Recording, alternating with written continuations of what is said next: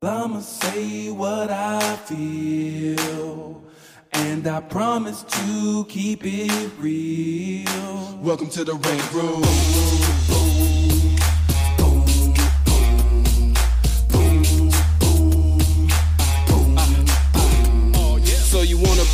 Rider? Well, you gotta be a rider till your fears are diminishing, the doubts are behind ya.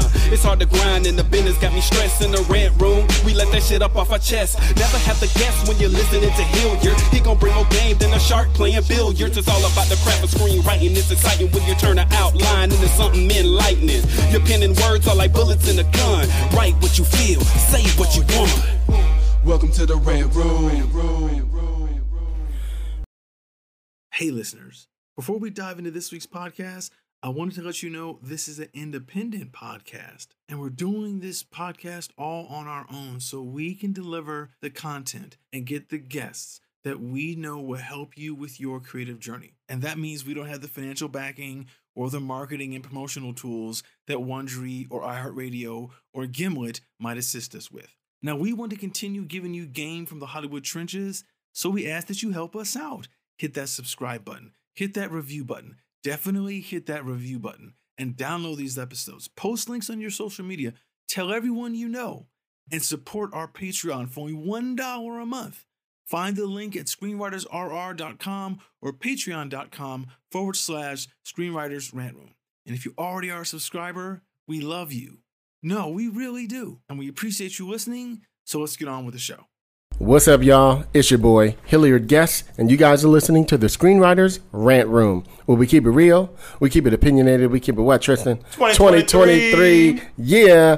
On this show, we discuss entertainment, TV, film, music, culture, but our focus is always screenwriting, stories, craft, and shit like that. Chris Derrick is out today, but we got a dope show for y'all. So if you guys are grown, let's go ahead and get into the show. So today, we got. If we you got the, grown kills me. if you're grown, we gonna get into it. But if you ain't grown, don't bother. well, it's- Uh, yeah, But you- cover your ears if you're Yes. not grown. Yeah, see, that came about like I don't know, almost nine, ten years ago. Um, we we used to always be talking. We're like, well, this is for the grown folks. So if you grown, you know what I mean. Blah, blah, blah. Exactly. So that's kind of where it came from. Um, After 10 p.m. Eastern kind of show. so like I said, Chris Derrick is out today, but like I said, we got a super dope show for y'all. We're gonna do an episode with some black queer writers. You guys okay being called that? Hell yeah. Absolutely. Okay, cool. We're gonna make sure. Pride. You know, like I said, my old ass would have said black and gay, but y'all queer today, y'all kids today, y'all be like all over the dang rainbow. You know, queer. Hilliard will make no missed opportunity to remind us how old he is. But y'all young little seventeen year old lively. Keeps it selves lively. still get their thumbs in their mouth, still talking about when. Look at it. Wow, we going for throats today. dude. Okay. Oh my God. no, I'll come right back at Oh, you. I know you ain't. He like I'll cut a bitch. I'll Like, got you.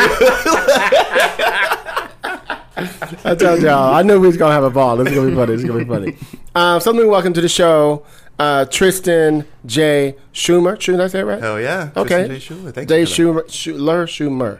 Shuler. Shuler. My apologies. It. No. Tristan J. Shuler. Welcome to the show, y'all. Burr, burr, burr, burr. Thank you so much. I'm so happy to Exactly, be here. exactly. Yeah. Writer yourself, uh, working over there with um, uh, Roadmap Writers. Mm-hmm. Um, thank you for having us on the, the podcast the other day. Yeah, y'all slayed uh, that panel. We had a whole Blackout week of, and Proud. Yeah, we had a whole week So of Pride much panels fun. at Roadmap, Yes. and uh, we had Out Black and Proud, and Yes. I think we that was like a prequel to what y'all gonna be hearing today. So yeah, very yeah. I might, I might call your this episode Yeah. out Black and Proud again Oh, too. You okay with yeah. me if I You better steal link us. You okay? Oh yeah, definitely. Absolutely. It was just just a taste. Just Yes, a taste of what's to come. Yes, indeed. And then you hear Charlie Pepper over there, TV writer himself. I see you out there doing big things. Story editor, about to move into ESE. I got your videotape. Yeah, you do. You Exactly. do. Thank you for having me. Yes, indeed. Yes, indeed. Yes, indeed. So, welcome to the show, you guys. It's a Um, gift. It's an honor. Um, let's let's introduce you guys to our um our black folks to our Again, a general fans American on of the point. show. Let's tell everybody a little bit about like where you from, Tristan, and yeah. like how you got into the game, how you made it to Roadmap. You know, he's like me, a little triple threat out there dancing and singing stuff. Like he did Broadway shows or something. You know what I'm saying? He ain't doing nothing out there. yeah, we're trying to be multi hyphenate. Yes. Mm-hmm. We definitely have lived that life since birth, since you know popping out of the womb. Um, and I I'm hail from Brooklyn, which I think Charlie's from Brooklyn too. What's up? Um, I moved to LA from Brooklyn. That I mean, to California from Brooklyn. come through. Yes. Wait, why did we not know that? All three of that's The nice. best 'Cause I never borough. claimed Yeah. The best oh, you, you, borough. you don't claim Brooklyn, huh?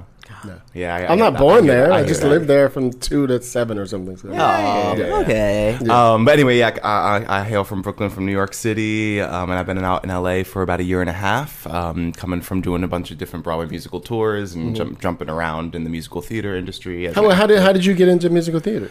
Oh gosh, You thought he was Um, gonna skip it, brother. Yeah, I thought we really skip time. You know, time's an illusion. Um, musical theater came about just. I, I started as a child uh, singing sacred music and working Oh, in a lot of churches and traveling the East Coast with this prestigious boys choir that, Right. you know, all trauma aside, was extremely educational and extremely fascinating. The only brother in there. Like, like, damn, nobody looks like me. None? What? Interesting. I was singing all this Catholic music. And Oh, no. The best time was when I passed out because I used to have fainting spells as a kid. I passed out right before this woman's wedding, and I, t- I stole the show. Everyone was worried about me, this little black boy who just like passed out in front of this woman. It was hilarious. Anyway, um, but you know, I sang a lot as a kid, and um, you know, studying music theory and musicianship. You a tenor? Colleg- you- Tenor at the time, tenor the time. Now I'm a little baritone, baritone. Okay. Um, you know, the, Bass. the balls How low dropped. can you go? Uh, how low can you go? Um, and and that just kind of trickled into doing improv theater and comedy improv. Then trickled into doing musical theater in high school, and I wanted to become a director for stage. And as I'm collecting all these skills from all these roles I wanted to play in the Mm-hmm. theater, I realized my ultimate goal is show running, and my ultimate goal is work is is being a leadership voice around a bunch of creatives and providing a safe space for Hashtag being in charge. That's all it is. He's talking about being a leadership. I don't think leadership is about being in charge. Actually, I don't think it's about being in charge. But um, I think leadership is about creating a safe space for Facts. creatives and artists To to, reach their full them. potential. Yes. Exactly. Um, and I think that's a skill that has Yeah. to be like fostered and like practiced. So. As I'm like realizing all this and, and trying to be everything, playwright, and I've always been a playwright for fun. Okay. And it wasn't until I got to breathe. I was talking to you a little bit offline about this. Um, wasn't All until I in got the to breathe DMs and stuff. In those DMs sliding. Um, I got to breathe in the, in the quarantine when theater stopped, Right. and I said, okay, actually, let me take a step back from club, club, another club, audition. Not Lady Gaga. Stop. I heard that shit before. Flight Let me take Club. a step back. You know, like oh my god, bulking, fasting. Pitch was out last night. What are you talking about? It just came in straight to Did the I club. see you last night? Were you out? I don't remember. Okay. Um, and taking that breath that oh, I have stories to tell. I have so many stories to tell. Right. Um, endless stories to tell. Um, and not only that, but I have a voice that I think is quite unique. Um, and an opinion and a perspective that's really quite u- unique. And What- what- that's what is up. it? What- what- what's my what unique? yeah, what's your- So I um I mean we were um we were talking about this a little bit before. I um I live a lot in between worlds. Okay. So I'm often writing characters and stories that are betwixt identities or betwixt things that convolute inside of them. So, like you know, I'm I'm I'm mixed race, I'm multiracial, I'm mixed genders, I'm Mm-hmm. mixed sexualities. You know, I'm constantly in between um what we'll call labels, even though I don't Okay. really like believe in labels. I don't think intellectuals care about labels, but I think muggles need them to understand the world. um, you know, so we have to kind of that's a T-shirt. Like that. Yeah, yeah, they do. Muggles you know, they need do. them to understand the world, and. I appreciate the point of labels to help make sense of chaos, right? But I am chaos incarnate. Mm. Um, so I've, that perspective bleeds into my work, and I think it creates very nuanced characters and nuanced situations um, that I love to just Right. dig into that meaty shit. You know, that shit that's like this is problematic, but Yeah. mm, but real. You know, Right, and but that we all go through these weird, dark, convoluted Mm-hmm. feelings and experiences. So um, when I realized, oh, I actually do have something to offer the entertainment industry from a creative standpoint, and not just being um, a puppet, you know, which I'm not saying acting is put, being a puppet, but you're fulfilling other people's words and other Yeah. people's stories. Um, and I still love to act, you know, when the opportunity arises. Um, when I realized that, I said, oh. I've been I've been training to do TV my whole life. I've been Yes, doing, you I've been have. training forever, and I didn't know until you know three and a half years ago. Um, I so lo- I'm I very love- grateful that I came to that realization because now I'm living my best life. I love that you said that, and I'll be interrupting you guys a little bit. Yeah, Just- We're having a please. I conversation, hope so you do. um, the thing that I always tell writers: the better you're going to be is the more experiences you have. So, for example, when I when my life turned around, I think I told you guys on on the mic uh, the other day is when I finally started telling my story about growing up where I lived, being that little the movie dope. I was him. you know what I mean? Like all those things like that. And that's when people started leaning in, going, "Oh, this is we've never heard This that story before." Yeah. You know what I mean? So I became known as that guy. Oh, did you ever hear that story about that punk rock kid from San Francisco? Did you hear about whatever? You know what I mean? So that became my, if you will, in. So that was my, I don't know what you want to, call my calling card, if you will. And then my writing, like I said, written a lot of things. I'm writing underdog stories and re- about redemption or whatever. So it doesn't matter what the world is. I'm still writing that theme. You know what I mean? And so when you see it in 40 scripts I've That's written, your brand. you see it in every one of them. Motif. And it isn't that I can't write other things, but you know your lane. You know what I mean? know what you're good at. You you do. You know what I mean? But it takes some time to get and that's to what that. people that's what people mean when they say write what you know. Mm-hmm. They don't mean write specifically what you are and, Exactly. and what worlds you've experienced. It's like no, we want to experience new worlds, but write what you know. Write the feelings, you know, the experiences, you know, the The passions. the passions. Yes. You, you know, that's what people mean when they say write what you know. for sure. What about you, Charlie Peppers? Welcome to the show. Thank you for having me. Okay, that's enough. Um, Oh no, he did not. Uh, that's enough. That's quite enough peppers for today. Uh, yeah, thank you so much for having me. Yes, I've indeed. Uh, so I would say my interest in the arts comes from my mom. My mom, such an artist. I grew up watching her go to film school, Wow. act. Her and my dad, they were both models, uh-huh. so I went to Makes sense because Charlie's them. gorgeous. Oh, thank you. Uh, I would go to gigs with them, Mm-hmm. and when I was younger, I did a TV work as a kid, so I was a child actor. Too, yeah. Yeah, which was such a funny experience. I auditioned to be, and I bombed this audition, bombed Simba in The Lion King. Oh, God. I got to miss school. I had my little sheep music, and uh, Sheryl Lee Ralph was there Oh, in the waiting room with her kid oh, interesting. uh, encouraging, giving very Barbara and Abbott Elementary energy. I remember this as a kid. It's like you're gonna be strong. You're gonna, you're gonna like She sing from your diaphragm. And I remember I did well in the acting part, but I've never been a singer, and my voice didn't carry over the piano. Right, And I'll never forget that. That's how I tanked getting Simba in The Lion King when I was uh, ten. That's funny. Uh, so I did that. Uh, did a lot of different gigs. Um, one of my first jobs that I booked, which is so meta, I played Tracy Morgan's gay son on Saturday Night Live Hilarious. for this sketch called Homocil. They're pills that you take to deal with your kid being gay. Uh, so that was the first job that I booked, and I took it so seriously. But I remember almost a little bit like you, Tristan, looking around the set, looking at the lights, and thinking. I want to be the person who's molding the world, who's sculpting the stories and what's Mm-hmm. Right. happening right now. And um, from that point, I started getting into screenwriting. I checked out books when I was uh, 11, 12 from the library. I took it so seriously. I taught myself computer animation, and I would create trailers for the scripts that I wrote and I would make my family watch them before we sat down for dinner. Like so the trailer before any of their shows would be like my shit. So even at 11 12 I was like let me plug my show real quick. Uh, so I did that um, went through the school system and uh, college. I was a journalism major and I for my senior thesis I ended up doing something with filmmaking and then that light bulb went off of why don't I really commit to film and move to LA? Mm. So right after undergrad when I was 22 moved to LA very quickly after grad school realized that I was a terrible assistant. I fucked I'm such a I'm such a bad assistant. I fucked up so many lunches and just I was the worst. But you know why? That pushed me into realizing I had to take my writing even more you seriously. can't get stuck in as assistant because You- if you're you shit, if you're shit, no one's going to keep you yeah. as an assistant. and you know what? I'm on talking terms with everybody who I was an assistant for because Mm-hmm. all of them said the same thing. They're like, Charlie, no. Thank God you can write, girl. They're like, thank, thank God you can write. That was like their phone being like, yeah, thank God you're not on this desk anymore. But Yes. um, did that, and um, really, what's gotten me through in LA this journey is just knowing that I'm supposed to write. It's not mm-hmm. something that I kind of like doing or something that I do. We talked a lot about career versus hobby. This mm-hmm. is really part of who I am. I think about writing the first thing that I wake up in the morning before I go to bed. I'm working out scene structure and mm-hmm. things like that. I love writing so so much. Mm. It really is how I make sense of the world and how I communicate my personhood.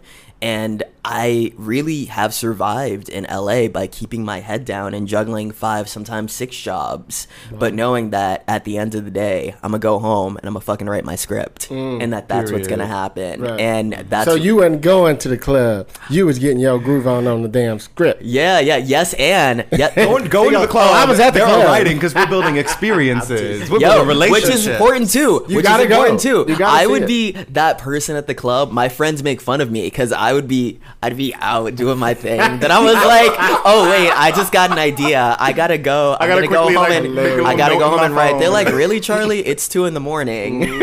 but One of my favorite shows years a couple years ago was um, Jane the Virgin, as silly as it was, because I love just anything. I that's love that telenovela, show. Anything that's over the top like that, and I always laughed whenever she was like in this like really intense moment of her life, and then she goes like.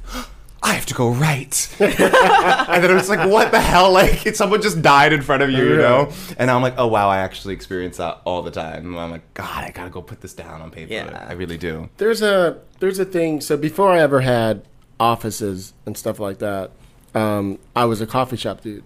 But that came from being in San Francisco. It's just cold, bitch. so you gotta go to the coffee shop. Like there was just not a lot to do. So even when I was an actor, I'd go there. I'd be reading scripts, or you know, reading a you know, reading a play or whatever I was doing because I came from the theater. And so I found when I finally got an office, I realized you were asking me about like my, my artwork and stuff like that. yeah, that. your artwork, Hilliard's art in here is gorgeous. I had to give myself the energy of feeling like I was sitting in the coffee shop that was jumping. Mm-hmm. You know what I mean? Mm-hmm. I needed it to feel like, and, and so here's here's what happened. So about 10, 12 years ago, um, my producing partner um, was running this big production company at NBC Universal, which is now Comcast. And she had this deal going on, and the company went under, but she still had her office for like another, I don't know, eight months or whatever. so I came by and saw her in this 20 story, in the 20th floor, gorgeous corner office. And I was like, girl, one day I'm going to get me office just like this. And she said, come here, let me show you something. And we walk over two doors down, and there's this office that overlooks the Hollywood Hills. It was gorgeous. And there was nothing in it but a table, a chair, and a lamp. But the view was like, bam. Mm-hmm. And I was like, wow. She said, welcome to your office. This is yours for eight months. And I was like, huh? So she said, but here's what I need you to do. This is the lesson in it that I'm trying to get to. She says, I want you to decorate the shit out of it. And I want you to leave your door open. I want you to have all your friends over. I had Lena and them, all them, everybody come over. And I would just be having meetings all day long for like a month or two. Finally, one day, somebody came and knocked on the door. Hey, what do you do? Love your artwork. And we got in a conversation. Who got a job? You see what I mean? Mm-hmm. So I was like, oh, I'm open for business. Right. That's your So story. Right. That you saw when you came here, my door is wide open. So I think I've done four jobs just having my door open. Mm. You know what I mean? Just being here. So it's about where you are. So when people think, oh, you're on the lot, you know, you have a deal. No, bitch, I'm paying for this. Mm-hmm. you know what I'm saying? This is a rental. This is me investing in my career. Absolutely. But I'm surrounding myself around people who can hire me. Mm-hmm. You know what I mean? So I That's just wanted very to say smart. No, I, I love that. This is your storefront. This is Yeah. your, I'm very anti-door anyway. I'm very mm-hmm. anti-privacy. um, I believe in an open. Just walk around is butt that- naked. Look at it. yeah. Girl, you you have no idea. My Fourth of July plans are nude beach, nude beach, nude beach. Wow. Um, anyway, Flight, it's- club, another club, another nude club, write a beach. script. but I, I love that. Yeah, an op- it's, it just takes open door policy to a whole different level of like I am open for business. I am open for you to walk and see my character, Yeah. see what essence I'm I'm letting bleed out. My our auras affecting the microphone. You know, And, Um, uh, and it's also confidence. Yeah. It's Yeah, yeah. confidence that you, don't have hide. have something to offer, you're welcoming. Right. You're bringing people into your space. So naturally, they're going to want to know more about you. And also, they're going to see your taste. Yeah. So if they see something that resonates, boom, mm-hmm. that's a conversation right there. And maybe that snowballs into a project or something about art. That's very smart. Well, the other part of it is like, and you guys have heard this story too, and I know you work in a roadmap. You guys probably tell writers, you know, if you're going to go meet with somebody, you know, look them up, blah, blah, blah. You'd be surprised how many writers I'll meet on Instagram or whatever, who people listen to my show, and I'm like, come to the office. And they'll come over, and I'm like, and I'm talking to them for like 10 minutes, like, they don't even really know who I am, do I? Mm. So I'm like, stop for a second. Just look around my office really quick. You will see so much of me you know, this is all me. These are all my things that I had somebody paint. you know what I mean? Things that I love. Ali, sneakers. I'm a sneakerhead. You know, so there's like so many things about me. Old trucks and toys, comic books, you know, The Walking Dead. Like there's so many things. If you can't pick me up, Then you're, not, paying you're not attention. paying attention, I love yeah. history. you know what I mean? So you you can see that all there if you just stop for a second and just give yourself a 30 second oh this dude's interesting. Mm-hmm. You know what I mean? And placement which goes to where you were saying. I did I had to think about how to put this up here. Okay. I didn't just go, oh, I'll just put a. I was like, oh no. So when you're sitting there and my guests are sitting, I want to be able to take a photo where I see my Ali painting. You know what I mean? It's not on me, it's on you. Right? So let's get to this really quick. I know I'm jumping all over. I the place. wanna hear all This is why we call the I rant room. wanna hear all about I'm intrigued. I'm intrigued. This is why we call the rant room. Watch this. So you see my get out photo, which is behind Tristan, which I'll take a photo of you, Tristan, in a moment. and so I'm in the Bay Area and I'm directing this movie. And I stopped by my sister's house and we're just sitting chilling. She lives in, she used to live in Sacramento. And she's sitting there on her little what, a, uh, what do you call it? iPad, Yeah, whatever Little touch- tablet, touchy whatever. thingy. And she's on Facebook and she's just scrolling through it stuff. And I'm just sitting next to her talking, and she stops on that painting of the Get Out, and I was like, wait a minute, who painted that? She said, oh, my friend's daughter is an artist, and I went, called a bitch. so she got her friend on the phone. We got to her daughter, and I was like, girl, saw your photo, I want to buy it. And she's like, oh well, Jordan Peele just offered me such and such and such amount of money for it. And I was like, mm. okay, producer hat. I went, this is going to sound really strange. I'll give you 600 bucks for it. Believe me, she was in the thousands, by the way. Wow. And I said, let me tell you why. You should sell it to me and not him. he said, "I'm gonna pitch you." And I'm saying this on the mic. This is Yeah. some real shit. I said, over there, it's going to be in his office, his house, where nobody's ever going to see it. Mm-hmm. On my show, Yup. Mm-hmm. I will be taking a photo behind Tristan's back, you know what I'm saying? Whatever. And you will see it all over the world. Right. And she was like, okay. So she drove up from Stockton It was as to simple as that. Sacramento. That was the end of your just like that. worked. Wow, Stockton nice. to Sacramento and brought a whole bunch of other ones. And I bought this one, Which is Lady in Red, gorgeous. and just those two. I oh, and I bought another one for my this sister. one. I The eyes, looking the I eyes, just at this one. what is she thinking? Yeah. Like that is such a, and the fact that I love behind you. faces. Yeah. You know what I mean? So there's so many different things about, you know, like I said, if you come into somebody's office or their space or whatever, and this goes into, and you know this because you guys work on Zoom a lot, Mm-hmm. what you see behind you is important. So if you have a meeting with a showrunner or a meeting with an exec or whatever, and you're a big sci-fi geek, you might want to be behind your Star Wars poster. Okay. I had so many Zoom generals where people ask for a tour of my bedroom because it's wild in there. Mm-hmm. I believe People it. like, "What's on that wall? What's that empty frame for?" Tell me more. About-. And like, "Give me," and I'm like, "Okay, I'm giving you a whole interview in, in my." Yeah. And I'm going to angle, angle, angle, Yeah. angle. Um, I have these beautiful, you know, hand carved wooden golden wings on my wall, and it's just like. You're so right. Your space Yeah. is Depending on what my you. meeting is, I will Yeah. turn my camera Absolutely. to different things. Absolutely. You know, if I'm doing a historical thing, I might be behind this stuff. You know what I mean? If I'm doing something more hip, I might be behind the sneakers behind you. You know what I mean? If I want you to see that I'm into whatever, I'm trying to make sure you see. If I'm doing a movie about some white dude, I'm behind James Dean. You know what I mean? I'm letting you know this black dude does a bunch of different stuff. Mm-hmm. yeah, it's like I mean? walking inside of your mind. Mm-hmm. Your yeah, room should feel like your it should feel like this is office, what you yeah. would look like if I just were to peek around your Right. thoughts a little bit. That's really cool. Yeah.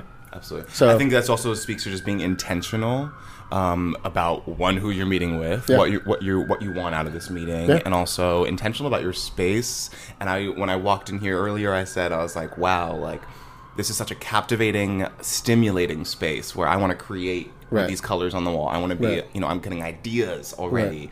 Um, so I don't know how y'all do these bland walls at home. Fix it. but this goes to so when I was at coffee shops, Yeah. and back in the day when I was in the coffee shop, I was like, there was there was a there was the gay Mecca coffee shop, which was the Coffee Bean in Santa Monica, and also the this the also the one that's um the Starbucks on Santa Monica, you know, down in Boys Town, is still there.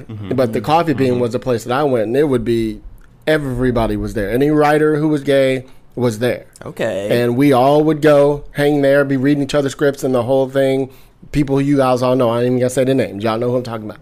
And um, what would stimulate me was this. And like for example, there's lots of people we all know who can't write in a place like like I can go to a club and I haven't been in a club in 20 years. I can go to a club and sit there and be boom, boom, boom, boom, and I could be in there just like this, and people would be like, "How could you do that?" I'm stimu- It's stimulation. You know, I'm like, "Ooh, that's a character." I was gonna make the bad dude this, but what if he wore whatever? Oh, I love that. Oh, and then somebody will say something. I'm like, oh, that's a great word." That's how you cook. You feel me? That's Mhm. that's, That's your cooking. cook, that's your cooking style. And Exactly. you know, that's so funny. We speak a lot about extroversion and introversion, but I think there are so many different ways that people are creative. Like I'm such a deep incubator Mm-hmm. when it comes to my work. I could have an idea that I had 4 years ago, but something in my life happens or hits me differently and I'm like, Right. "Oh, time to bring that back." You know, I'm constantly even when I'm not creating, my subconscious is moving things around, Mm-hmm. Right. or I'll see something, or I'll watch a music video, and I'm so so curious what that is. You're in tune. Yeah, and you're looking it's i think i think people think we as writers are sitting there going tell me a story ooh let me take that no we're just sitting there going you know yada yada yada and then you'll say something i'll be like ding like did he say that he was in the army and this thing happened oh man that's an interesting character that's how we start to think it's not like we're like going tell me something so i can use it mm-hmm. that's not good writing it's when it hits you because now it's passionate Yeah. right. now it's like, ooh, it, it stirs you. And it might just be a moment. It might be like a moment you see in a movie or a TV show or a play or, you know, a story, whatever it is you're writing. But that moment spurs. You know what I mean? We are the type of artists, all of us doing TV and film, we understand you could take a little slug line of something, a little tag of, you know, uh, you know, Jaws in space and be like, oh, I see the characters. Oh, it's a it's a story about a boy who, you know what I mean? What, what characters you see in Jaws in space? Tell us more. Oh God! Yes, I see it. so first of all, that was good. Um, but that type of stuff that we see as writers is our job is to be in tune with that. Mm-hmm. And go ahead. I think like how I I love that Charlie. I love Charlie when you were saying like, you're, you're incubating all the time. You're writing Yes. even if you're not on the page, right?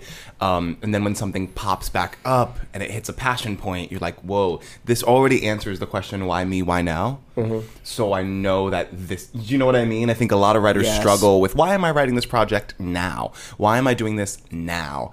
And And why today? why today, Yes. right? And I'm making my way through Dahmer right now, Ah. right? Because Hilliard, Okay. Hilliard pushed me to keep going past episode five, and damn, was it worth it? Okay. Because it answers the question, why now?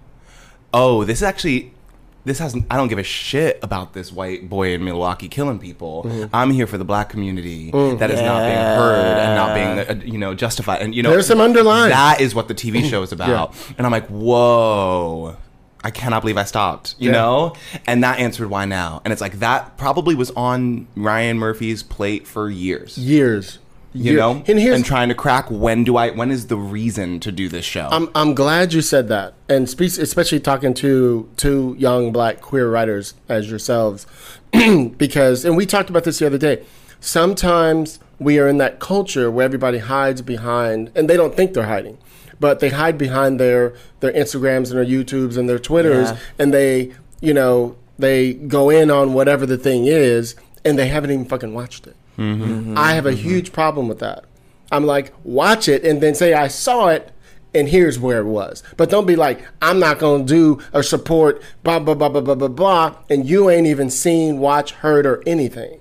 I have a problem with that. I agree with that, but it's a yes and yes and or to that. If something is gonna Trigger trigger somebody, like if there is a scene of sexual assault or if there is a scene of particular violence, I think that that could be an issue that somebody has in terms of I don't want to watch that because I know that that's in there, but but at the same time, I think that things can be done in a particular way to where there is nuance to it, to where it's mm-hmm. trying to inform and educate and say something within the tapestry of an entire creative piece. So I would say, Here's an mm-hmm. example. Yeah. Here's an example. So I wrote the Black Wall Street script seven years ago. okay, I I have probably came to five or six productions just about to go green on this script. But the culture we're in is like, oh god, it's torture porn. Mm-hmm. And I'm like, no, it's history, bitch. Mm-hmm. right? The shit really happened. So I'm and I was telling you guys the other day, I am unfortunately. It's probably because it's the age that I am and the, the the climate that I come out of, living in a place like where the movie Dangerous Minds comes from. yeah, The f bomb was a normal thing to hear. It. I'm so numb to it. It's unfortunate, but that's the culture that I grew up in. Right mm-hmm. now, what I found is, and I'm glad you said what you said. For me, I think in this culture where they're already trying to get rid of the books and the this and the that, it's like if we don't have anything, all of you, and I call you kids just in general, all of you guys won't even know what happened. You won't even understand that these things happened. You won't understand this and this. But like my movie ends in this amazing thing of hope.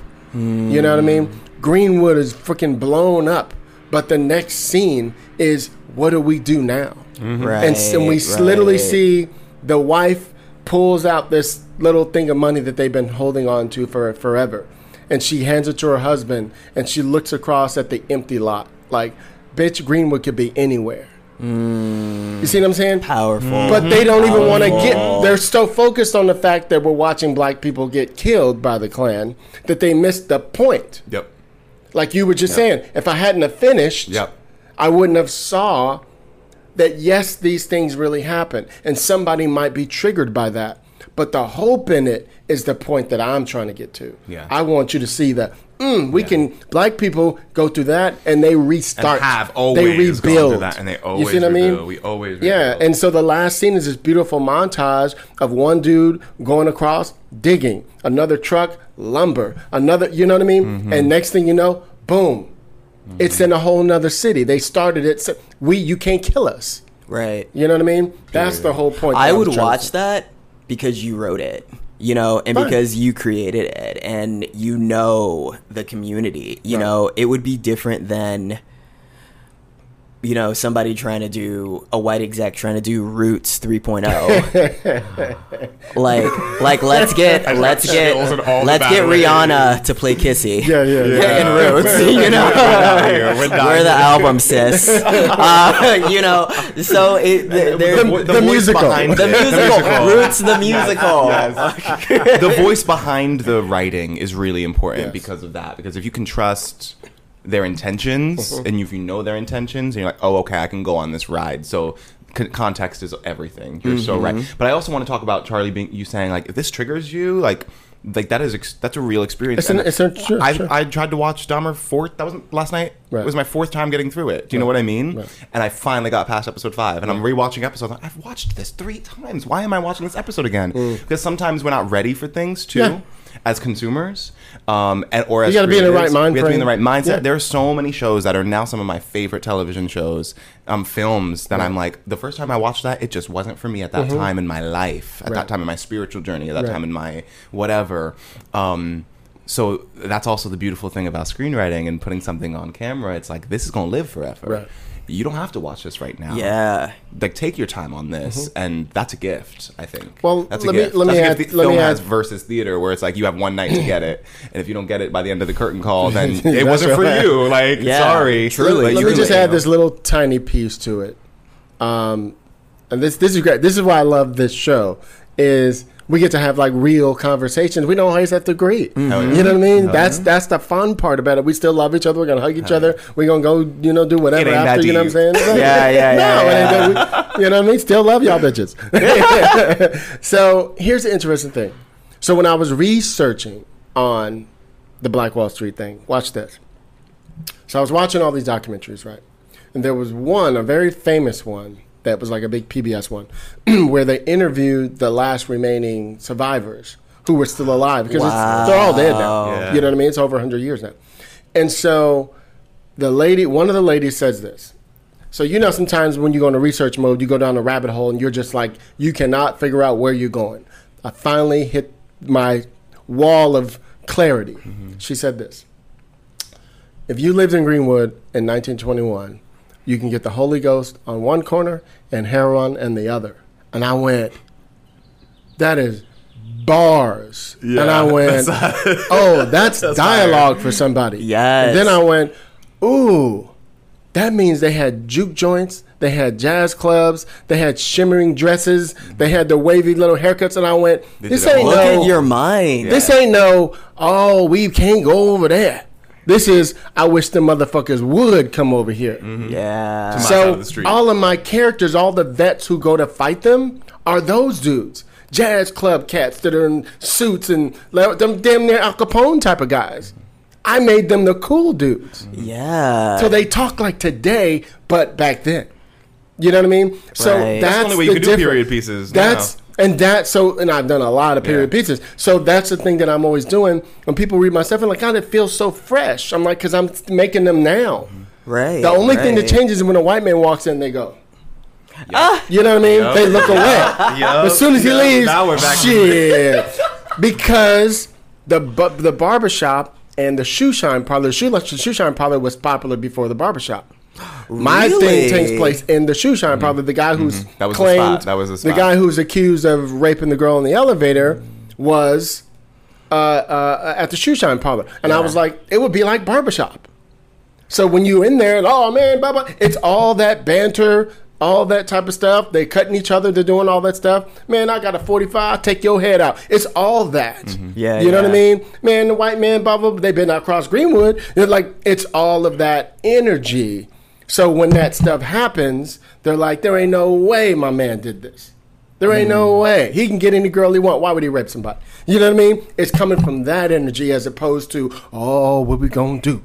You know what I mean? the specificity of the community, Exactly. just Yes. that voice and that lexicon that you can pull from. Right. Yeah, that's awesome. Yeah. It- you know, so I feel like I cut you off. Just I don't even were- remember what I was going to say. Okay, Girl, cool. My mind I is like this. I probably cut is- both Yeah, yeah. off. I'm sorry. and something else I wanted to speak to is where a person could be on their energetic or spiritual journey and how that will provide another pathway into the writing mm-hmm. and will change the perspective. You said that something that you're always speaking about is just being it was such a beautiful word betwixt. Yeah, betwixt and being uh, caught between We don't different have that word in the worlds. projects, by the way. I don't know what that word is. What is that? between between like uh it's actually i hate that you say that because that's like in three of my scripts i need to only have that word in one of my scripts but now that you say like damn i do use that word a lot No, no, no, no, no, betwixt. Bart. Yeah, yeah. it's like a it's a wit- little it's a It's a witchy, it's a witchy It's word it's, It's like a cute. It betwixt. is. I love it. it's a Um, great and word. it- and it, it has conflict in the word I don't mind it. you know what i mean I might steal it's that not shit. just about Yeah. being between it's like i'm at odds being Yes. between it's Not betwixt. all of us now being betwixt. oh my god. But yep. And it's so funny. My thing that I always write about in my scripts are father son relationships. Okay. And based off of the healing journey that I've been on with my relationship with my father, my way into that with my scripts has changed. You know, mm-hmm. I have a mm-hmm. scene in a project that I wrote where the second act turning point is the son when the dad's been hurt. It's a horror film that turns into a kung fu movie. It's really wild. it's like it like Barbarian. It switches genres Love. at the 35 minute point. It's like, oh, you kidnap these black people. They know kung fu, you know. So it's super. It's fun. So he's looking at his dad, who's just been harmed, and we look through his perspective and he sees his dad's wounded inner child. Mm. He literally sees his dad as a child wounded and Love he picks it. up his dad, but he's picking up the little boy and his dad and he's like walking away with him. just teary eyed. Yeah, right come there. on. Yeah. That's beautiful. You know, and at some point earlier in the script, someone's ma- mentioning in ayahuascan journey of like, oh, I just let it go because I saw their inner child, and the son character is like, that's so fucking stupid. Saw their inner child. What do mm-hmm. you mean? Then the payoff is him seeing the wounded inner child, and he just says, oh. I got you. I see you. I see you. You mm. know, and picking him mm. up and trying to walk away from the people who are trying to harm them. So I think Yeah, that's it- a trailer moment. Yeah, I like that. That's good. yeah, you know, and you have to, but I would not have gotten that scene if I had not gotten to the point in my Yeah. journey where I can say, I can see why this would resonate or how this could be a great growth moment for a character. Right, so I think it's You have to be ready to write that. You have to be have to be ready, ready to write that. because otherwise it's going to be half baked, and you're like, Yeah. oh, I didn't actually process the emotional life behind these characters. Right. So I love that. You, you wait, wait. Sometimes, like, wait to write your script. This is It's why. okay. You don't have to write it right now. It's okay. This is why I have such an issue with how Hollywood treats older writers. Hmm. You know, I mean, what I mean is writers Preach over Thomas. writers over fifty in general. Um, but the irony is, the majority of successful writers are white male writers over fifty. yeah. Now, the thing about this is, experience is everything. Mm-hmm. And the more mature you are, the more you learn how to handle things. Mm-hmm. The more you go, I was in a relationship with a person like this. I don't want to be in a relationship with a person like that again. So I'm going to start doing this. Mm-hmm. I'm going to make sure that I ask them these questions. Right. I'm going to, you know what I mean? You start to changing how you feel. It's the same thing about your your your father Yeah. your first stories were this way because it's, something was still unresolved. Mm-hmm. And now, once you on that journey to resolve it, you don't feel that way no more. Same. Yeah, exactly. Exactly that. And then you're able to, yes, ending what you said, have a more well rounded story. He starts going like, He's, he's, all, he, he, he- betwixt and yes and. Yes, and what that's like got my thing. Yes, and you know, and you're yes able and. to have it be more well rounded because you have that experience of how somebody would feel before the healing took place and what they would bring to the table once they know better, you know, because once you know better, you do better. And that's all about like just the cyclical nature of humanity and Mm-hmm. where we are in our journeys. indeed, indeed. Mm. Um, this is this is great. Yeah, I'm this having is a ball. I'm great. Yeah, a yeah, ball. yeah. Wait, I have a question for you, Yeah, sure. as you know, an elder. Um, Still pretty though. Get it Yeah, twisted. a yeah, very yeah, pretty yeah, elder. yeah. Black don't Um, crack. This is like totally back to something you said earlier, Alon. So like, forget everything we just said. We're going into a different direction. okay. Um, that coffee shop, Mm-hmm. the community, Mm. um, being able to have this organic space that is just created through just connection, connectivity to each other, and we all end up here. We're reading each other's scripts, and we're. I find so many writers struggle to find that. Specifically, so many gay, so many queer, so many black writers struggle to find just spaces. Um, I mean, so many. I mean, me too.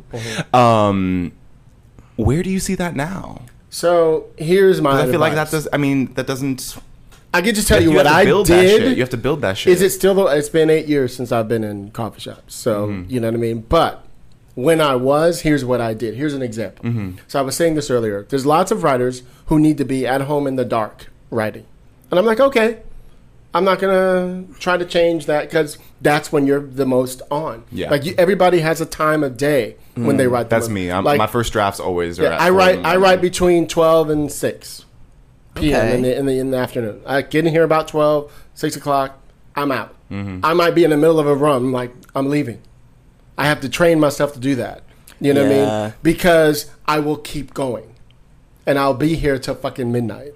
And I don't want to be one of those writers. I want to be disciplined to write when I need to write. So we'll get to that. Yes, yes. So, here's my thing I'd say to those writers who, this is for even writers who don't live in LA or New York or Chicago or wherever, San, San Antonio, wherever, wherever it's jumping with writers. Mm.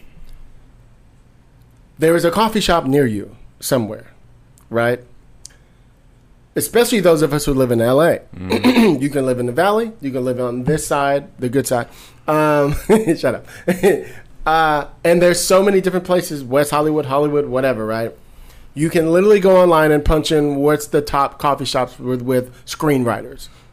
You can punch it in. It's duh. You guys have it on your Yeah, phones, right? Do the damn research. I didn't have that back then. I would just pop around. I would ask somebody, "Hey, where are you going?" "Oh, I'm going to Aroma." "Oh, I'm going to Coffee Bean." "Oh, I'm going to Insomnia." You know what I mean? Those were the places that people would go. So if I needed to write it at home because it's too loud for me to write in a coffee shop, mm-hmm. then I would make my script look like a real script, two brads, three holes. You know what I mean? I'd make a copy of it after I've already written it. I'd take it to a coffee shop and I get my red pen out and I just start going to work. You know, reading through, what is your job to do, mm-hmm. Yeah.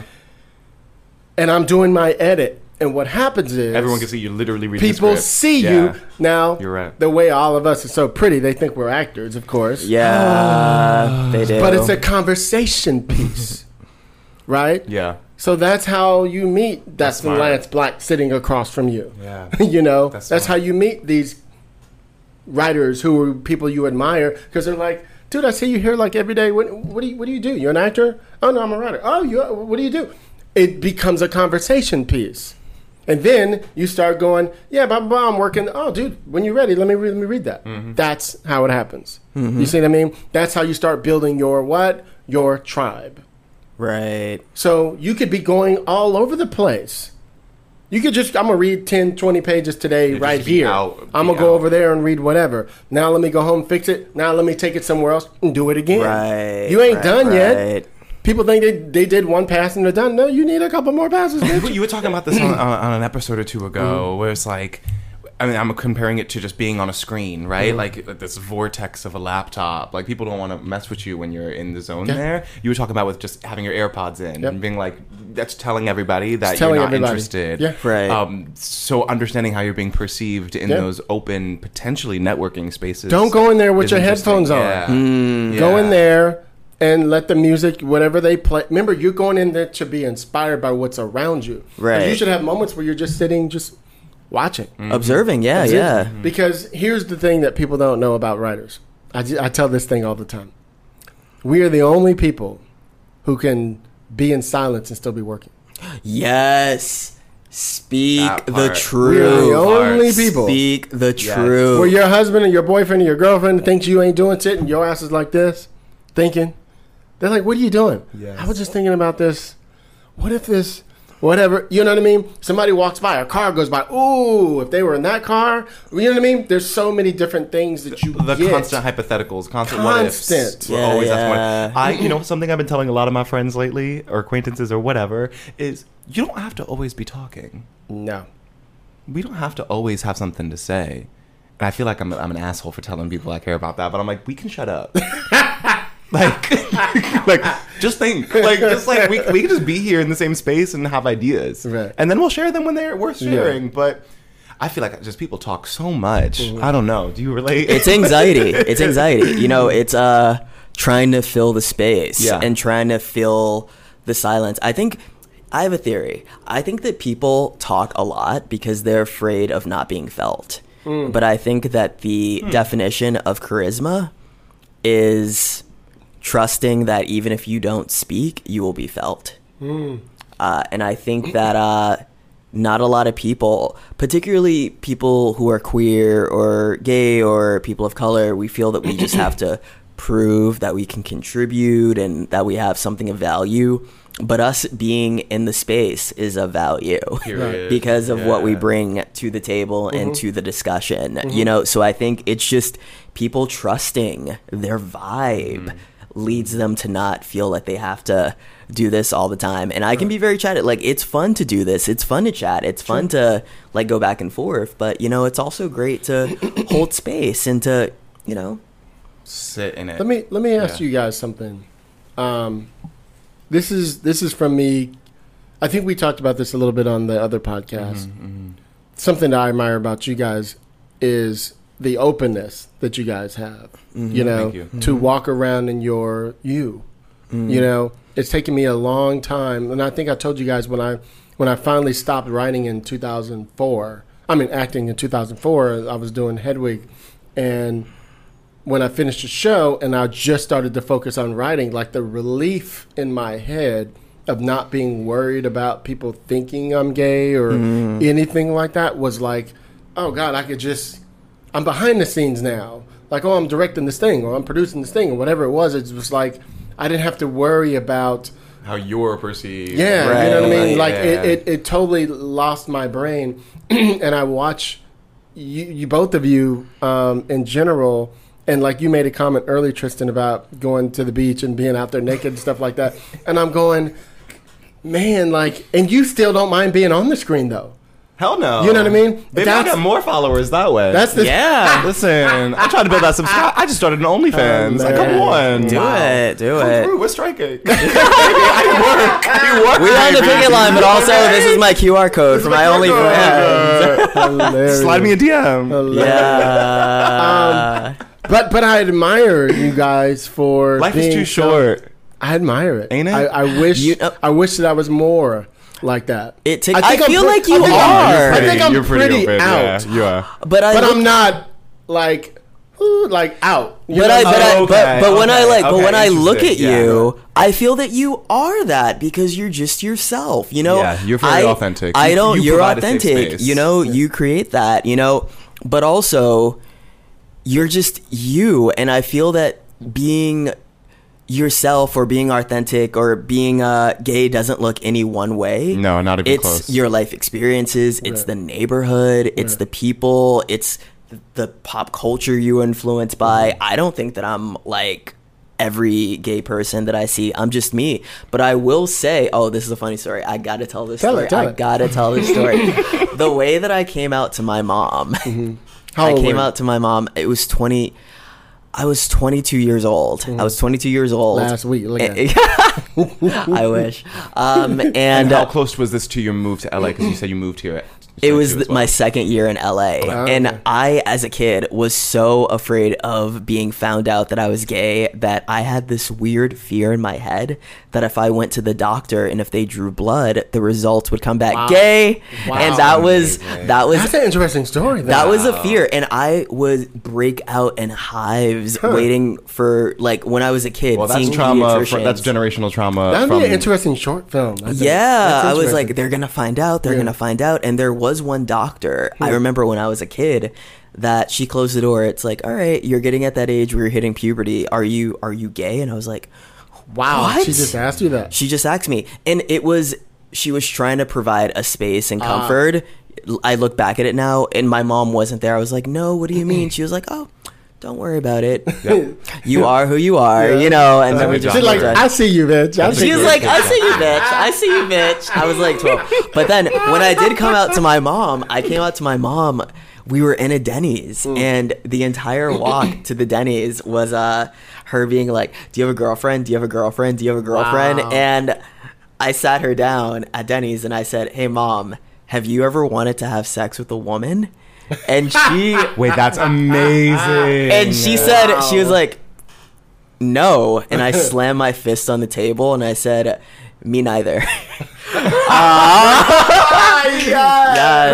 Bro, this, yes. is a, this is a little short film. I'm Yeah. telling you. Oh, thank That's you. outstanding. That's a great coming different. out. Story. Yeah, I was Yeah. like, I think everybody can relate to that. I think it's interesting. thank great. you. About a kid who was like totally freaked out about this. Yeah. He finally embraces it, and this is how he. boom. You know, Yeah. and I'm not sure what's your background. You Jamaican, him Haitian, like. um, partly Trinidadian. oh, yeah, on I saw mom's- island in you. I just couldn't. Yeah, yeah, yeah, yeah. But Um, because you know how they are over there, so that's why I'm like he finally stands up to his mom or dad or whoever the fuck in the thing, and he says, "Do you ever do you?" Mm-hmm. Yeah. you know, and bam, blah blah blah blah blah blah blah, and we just leave on her face and we just fade the fuck. And to be You know honest, to be honest, punchline right there. really, really, my mom didn't have shit to say. she was What like, did she say? And she's like, I haven't wanted to, so why am I going to be mad at you for not wanting to? So it was Ah. kind of a, and it just came out in the moment. But also, So- I'd ask her now and be like, "So, you want to tell me the truth now?" Everyone is a little bit. You know what I'm saying? That's all I'm saying. real Hilarious. No, I Um, told but also Hilliard, um, that space you talked about, that office you had for eight months, where it was like my doors open, I have art on the walls, people are coming through. We're the loud ones, we're the black ones, we're out, we're out black and proud. Like we're just vibing and we're attracting energy. Which ready for my elder moment? They call charisma now Riz. Riz? It's just Riz now. So if you have a high Riz level. You're really charismatic. Anyway, I'm freaked out about it too. But uh, I like it. I'm teaching like it. y'all. Here we go. you know, black folks only Anyway. got to abbreviate some You know, shit. you have your high risk levels in the room. You- We're gonna brief the riz. Um, you have your high riz levels in the room, and you're attracting all this energy. Um, I don't know what my question was. I just wanted to commend you for that because I think that is part of your authentic self. Like you still do that. You still attract energy because you are you too are an open book. I think. I try to be an open book. Yeah. Um, and I think being being what you know whatever out means or being as proud as you want. I think that when you have clicked it, then you start attracting energy rather than chasing after energy. like, Yeah. like Um, I see these like hundred And I think you out that. black people or out, you know, 100 top Oh, yeah, 100 time 100, yeah, all the yeah, time. And. I'm always like, why am I in there? And I'm like, well, I guess I'm not really promoting myself like that. I'm like, am I? Like, I literally start playing that game like as much shit as I done should not be in You know there. all those people's publicists. you know all those people's publicists are Yeah, emailing. yeah, But Yeah, I want also, and I'm gonna go there. But also, I'm gonna. Who is deciding who's on that list? Yeah. Yeah. Is it a, just a straight passing Right. gay white dude? Is it the, who- is it the well, it's mostly ones? white folks anyway. Yeah, mostly. Yes. Exactly. that is the word. And I think that the version of my experience being in LA as a queer black person Mm-hmm. is different than the experience of somebody who would be Oh, sure. white and gay in LA. Not that there isn't beauty in both of them, but they're they're different, you know? I think You you're think very about kind. this. You can go to, I live in West Hollywood. It's very segregated. Oh yeah. Still. Oh yeah. You know, like I don't. I, I have I have a black neighbor who's also another writer um, in the Writers Guild with me, and he and him and his girl live next door to us. But I don't see no black folks around my neighborhood. I think a new black family just moved in down the street, hmm. but it's rare. And we you know what I mean? Absolutely. You go to West Hollywood, you just walk down the street, you might see one or two of us every once in a while. and while. it sucks. There, it's it's been like that. I've been here since 1996. No. 1996. Yeah. Yes. Still like that. And so what I'm saying that to say that if they are let me give you guys some game. So I'm ho- I'm bringing this up because I'm hoping that it changes. So I want to be clear about this. So I was brought in I don't remember how many years ago, 10 years ago maybe. Um, I, they were trying to get me on the board of Outfest. And I turned it down. And here's why. And I'm saying this because I'm hoping that somebody will hear this and be like, no, Hilliard, it's different. Mm-hmm. And come mm-hmm. back. So mm-hmm. this is why I'm saying it. So, like I said, I always have a rebuttal, right? Period. So, at the time, 10, 12 years ago, whatever it was, there was, and they still have the Fusion Film Festival side, Right. Which is their people of color side, their BIPOC or whatever they call it, right? My argument was this because I'd been several times and I was like, why are we just seeing white films up here? Oh, the people of color films are over there. No. They flat out said that. No, that's what I was what reading. is. That's, Oh, that's what it shit. is. That's we're still it's doing just that. what it fucking was, and I was going. So they brought me in, and I was like, uh, yeah, but what about? Oh no, but you know, no, you guys get to celebrate this, and you know what I mean. Mm-hmm. Those are for film. They had all these bad excuses, and I just kept saying, I'm sorry. If you, why aren't we all in the same festival? Why do you need to have another festival? That's the problem I Well, have. that becomes this big discussion, which Right. I mean, networks are still doing. that, You know, it's like we, ugh, anyways. But are we celebrating by giving equity and giving like a whole new platform for you know voices of color and whatnot, or are we actually just segregating? Are we celebrating or segregating? Well- and what are we actually doing here? Because are we too afraid to let that whole festival actually be truly diversified? yeah.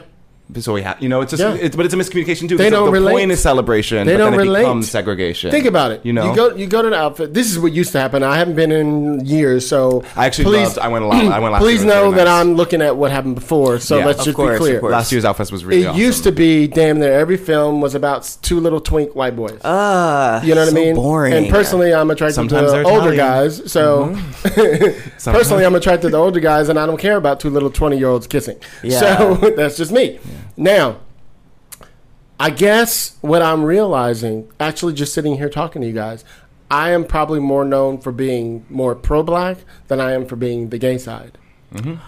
Like, if there's something black, Interesting. Hilliard, do you want to come talk on this? Do you want to whatever? But when it's gay, like people don't even remember that I'm the black gay dude who fucking is the co-chair of the black committee. you know what I'm saying? Like that's it's like over there. So I'm wondering if it's me. You know what's so funny? Something that I've noticed, going off of your point, with my own identity, Mm-hmm. uh, being a compartmentalizing queer it. black, yeah, Yeah. I feel that just because of the way that I'm packaged and the way that my voice sounds, and you know, even my He just whipped it out, y'all. He you know, it out.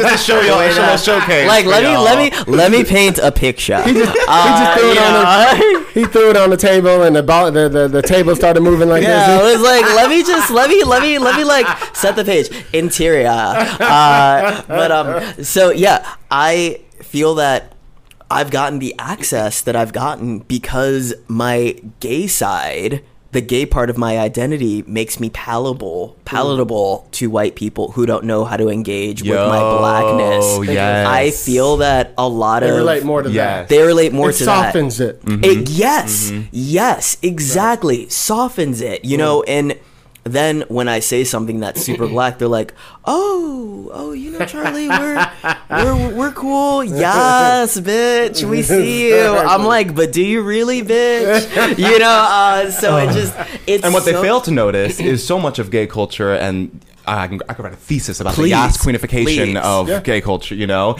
is I got from how much black start did we start? Is, Yeah, this whole world would be fucked without black gay would men. be it fuck. really So would. We would have no culture, excuse me, which brings me back to the Riz levels that you're bringing in because everyone's like, oh, they're the interesting ones. Mm-hmm. Oh, that they people have those, those those people have voices. Those people are interesting. Let me go. Let me go and find out what they're up to. What do you? Mm-hmm. And that is what being black and queer is. You Yes. will always be that person, and I think that's magic. But it also gets annoying.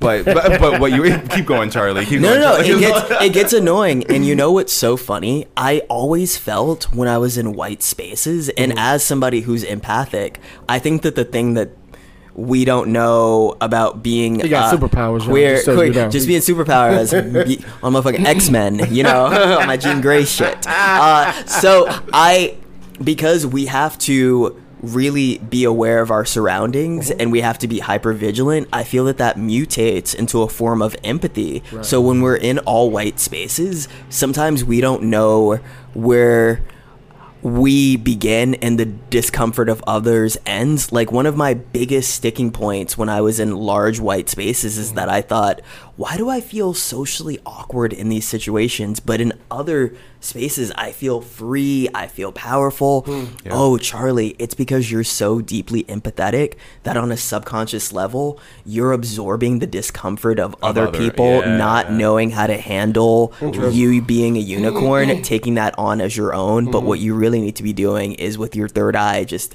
not my problem, doing you and moving through the Visors. space I, however you I need to. really needed to hear that. yeah. Thank you for putting that into words. It's been my. It took years. Yeah. Years. Yeah. Well, Riz. Let me let me ask you guys. baby. Let's get to some writing stuff a little bit. yeah.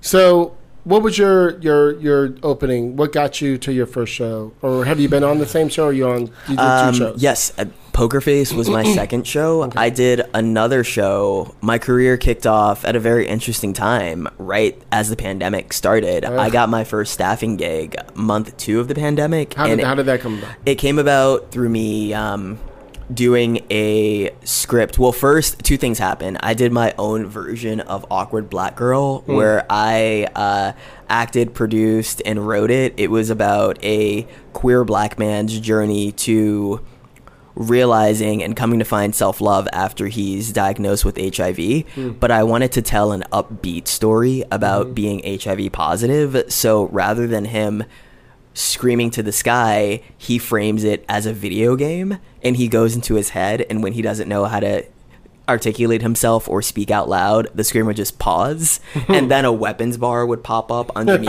him and he would choose how to engage and then That's we'd cool. select one and then he would go on. So he didn't know how to be himself and the season finale was us getting rid of that and having him finally speak his truth. Love that. Without So- the video game Without the video That's cute. game, you know, device. So that got me my first manager. And then I wrote a script that got me into my first room called Brooklyn So Dead.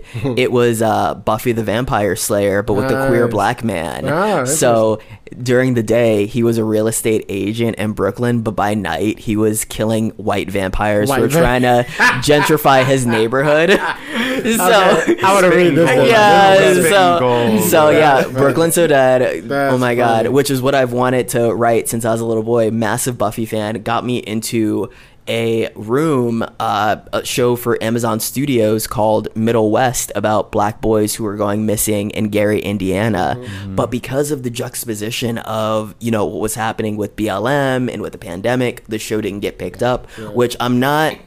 That wasn't the time for that. It wasn't the time. Yeah. I agree with them Yeah, for even that. though it probably was phenomenal. Yeah, yeah. Thank you. Um, but yeah, that's how I got staffed in my first room. But it took years. It took years of me finally stepping into myself and writing Brooklyn So Dead and Mm-hmm. having that be like my fingerprint of this is who I am. You get the action. I love action. You probably still use it as an example now. Yes, Yeah. yes, yes. Yeah. It, it's gotten me so far. But uh, yeah, that's how I got staffed my first time, and it also led to Poker Face. Nice, That's dope. nice. And how did you get to Roadmap Writers? How did that come about? Um, what do you do over there? So I'm with the director of access programs over at Roadmap Writers. So I'm working with dozens of writers every month on developing their material and um, you know trying to bring them the skills and experiences of being able to pitch themselves and jump into this industry in an authentic way. Like, what was your background that helped you get that but job? helping going to I actually studied with Roadmap first, Oh, and Okay. um, I met my manager through Roadmap first over at Cartel, and I adore her and you um, with the Cartel? Audrey Knox. You know Audrey? Yeah. Um, obsessed with her. She gets she gets exact. It's so nice to ha- talk to someone who gets what you're going for long term. Yeah, You know what I mean? Like we're in the beginning of my career, so things are slow, you know, and obviously we're striking, but like she understands exactly what I want in 10 years. And I think she like with really long game, which I really love.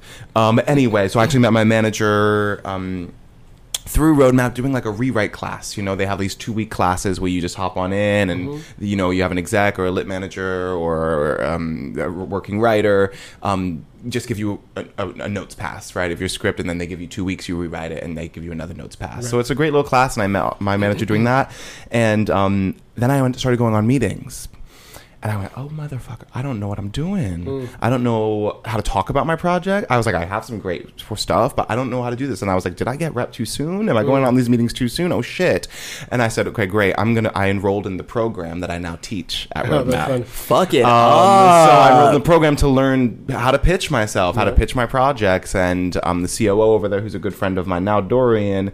Um, she was my coach for two months, and then she hired me. Wow. And I was like, great, here we are. And now I teach it, and I'm grateful. Um, so I would be remiss to not acknowledge that my current employment was such a pinnacle part of me becoming a career writer, not a hobby writer. And up to that point before, you know, it was just really it was really nice to work with initiatives like Hollywood Here and just initiative, you know, all these great initiatives um, that were meant to help Black voices be read. Hmm. As simple as just having your shit read, right? Right. So I met some really awesome showrunners, had some really great uh, showrunner assistant uh, interviews, and just like meeting people was really valuable to me um, because it gave me affirmation that oh, I, this is where I belong. Oh, I'm mm-hmm. oh all like okay, great, great top 30 showrunners of Hollywood reading my stuff and actually having similar language to me and me mm-hmm. going, oh, okay. I've been in the wrong spaces. Been the wrong, I, I, there's some vocabulary here that is all of a sudden making sense. Some, you know, it was like working with some you know, people who um, just are attracting me into this industry. So anyway, long story short, um, yeah, I'm still at Roadmap, and that's where I met you two beautiful folks who did a great panel with me this week.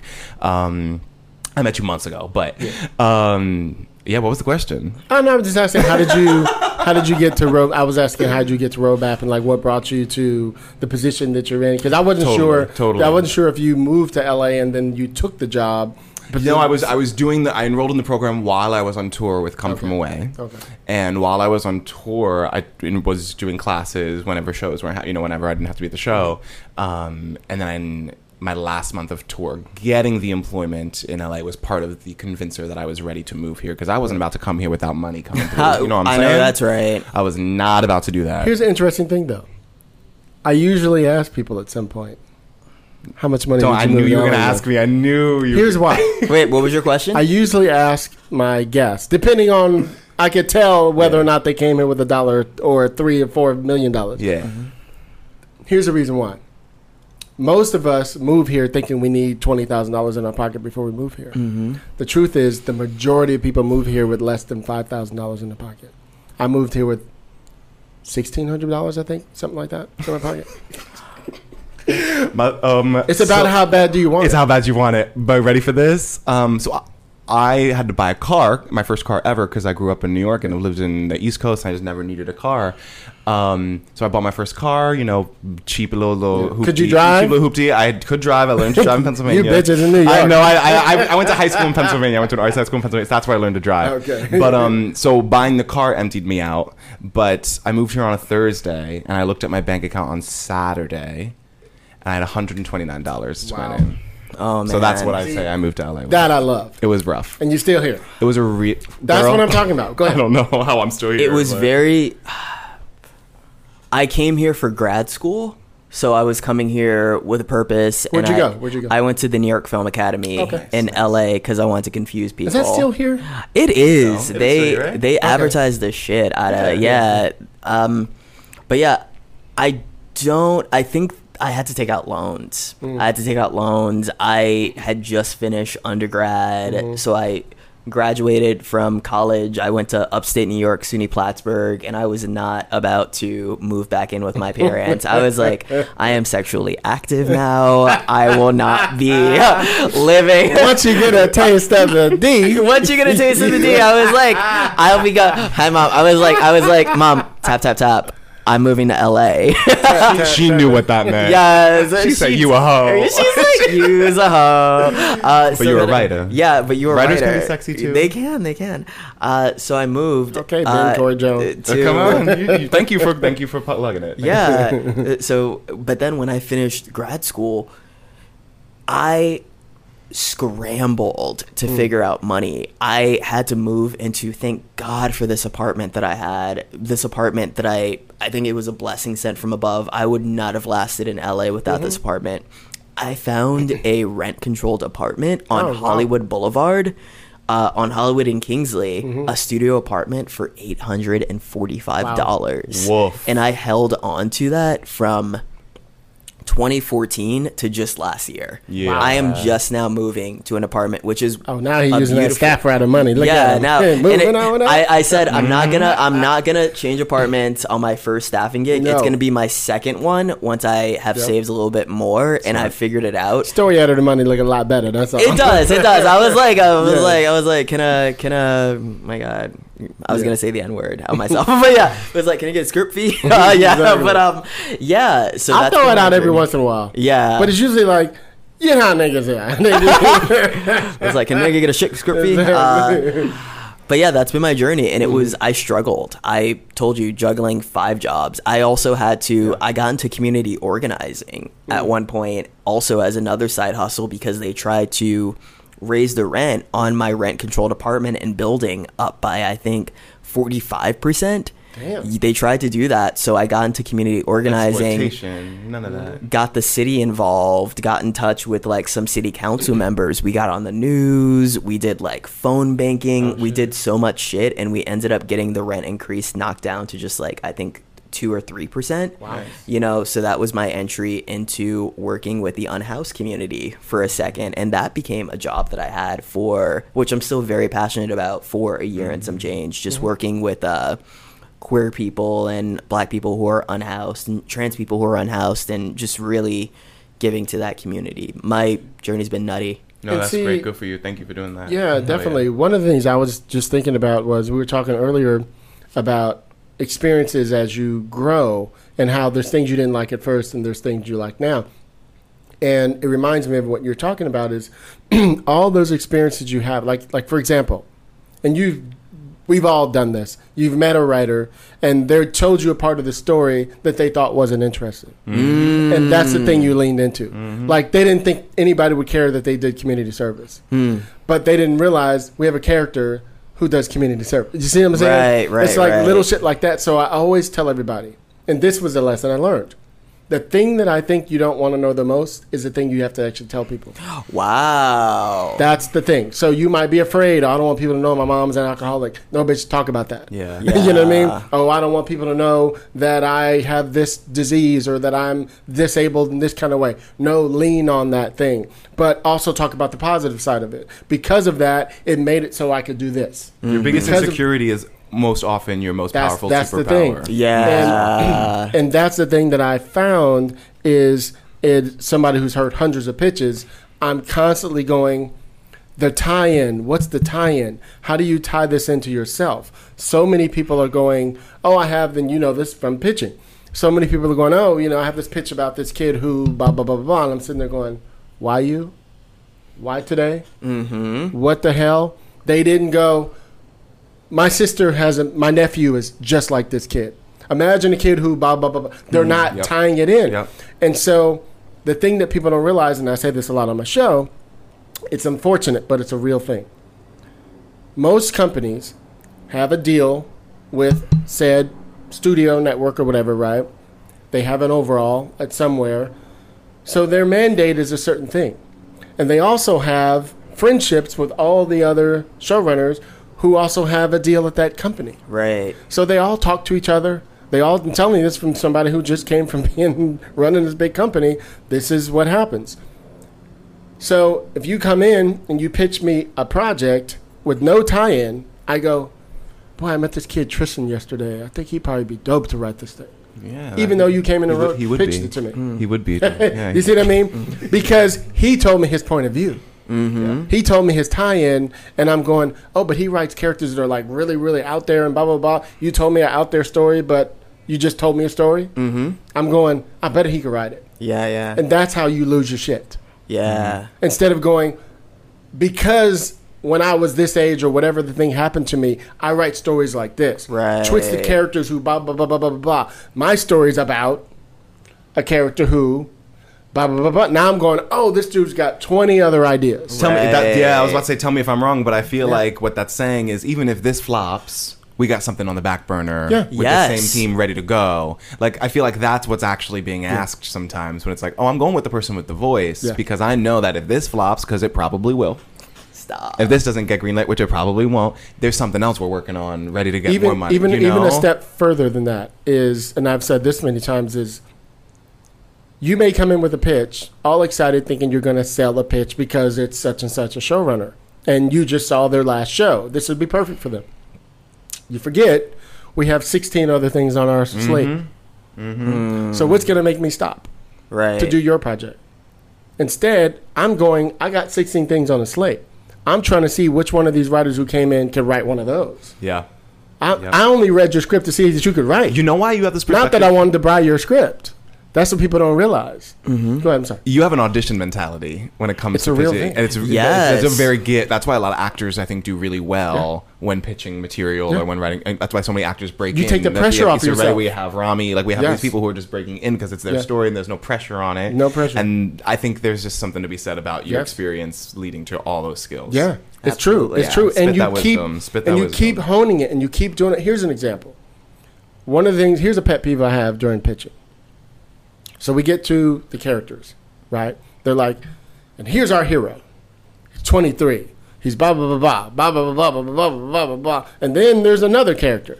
Blah blah blah blah. And I'm just sitting there going, I don't even what- remember what the that point? character's What's name was. Why What's am I that character's listening? name? So what I'll do is I'll just jump to the pilot after I've set it all up, the world, the, the theme, the tone, and all that other stuff, and I'll go, let's jump to the pilot. We open like this. Here's the teaser. Boom. This, this happens. You know, we come in on a car crash and bam, bam, bam, bam. And I'll just start, right? Mm-hmm. As we go through the story, we start to meet these characters. Here's our hero.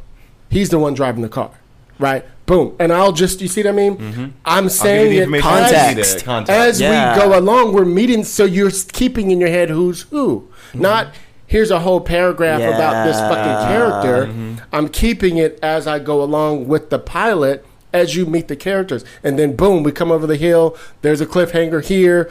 The person who shot the thing, we zoom in, that's the bad guy. Right. you know what I'm saying? Let me tell you about this motherfucker. And I'll go in, right?